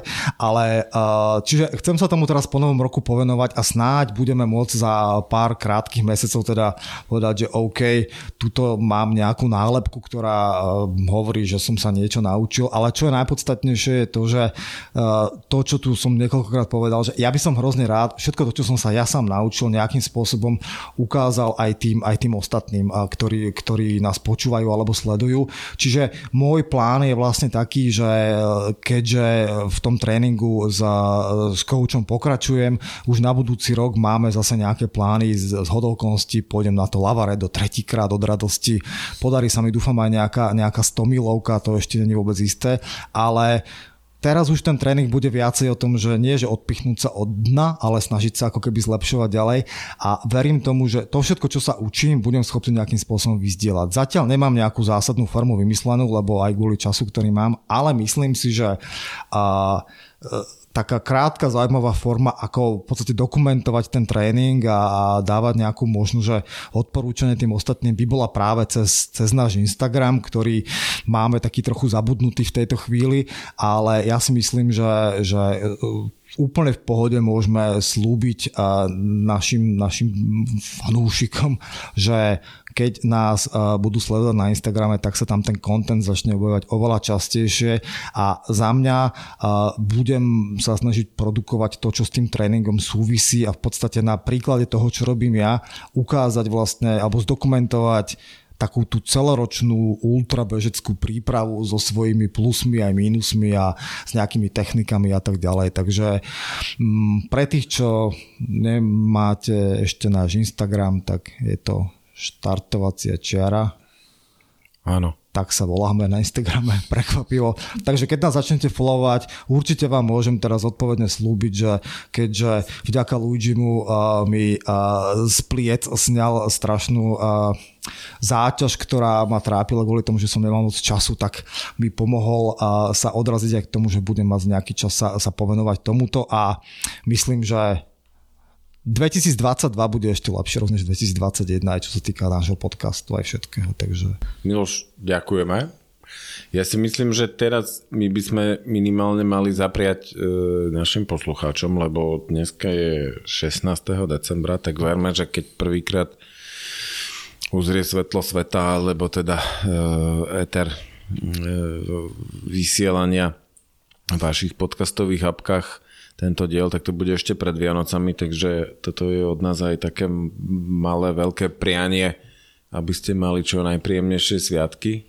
Bežci, tak, bežci, veselé Vianoce tak, všetkým. Veselé Vianoce, samozrejme všetko dobré do nového roku, vysokým, vysokou pravdepodobnosťou už teda tento rok tej vody v podcastovom materi veľa nenamútime, ale určite sa tešíme a s plnou vervou tu, na, tu nás s Marianom sa do toho pustíme ďalej. Niečo tam už máme aj e, predkomunikované, podľa mňa veľmi zaujímavé, nebudeme, nebudeme predbiehať. Môžem aspoň povedať, že to bude zahraničný host? Bude to zahraničný host. A spoza oceánu dokonca. Spoza oceánu, neprezradíme spoza ktorého. Ale teda sa budeme... A po americky sa budeme rozprávať. Po amerikánsky? Po amerikánsky. Takže tešíme sa na ten ďal, ďalší rok akože e, nechceme to preháňať a rúškom tajomstva môžeme opriazať to, že ešte máme halucinácie okolo ďalšej prídavnej aktivity, ale to naozaj je, že čerstvo v plienkach sa bavíme o tom 3 dní. Tak uvidíme, čo z toho vypadne. Takže všetko dobré, pekné sviatky, zdravie, šťastný vstup do nového roka a počujeme sa v roku 2022. Tak, budeme sa tešiť.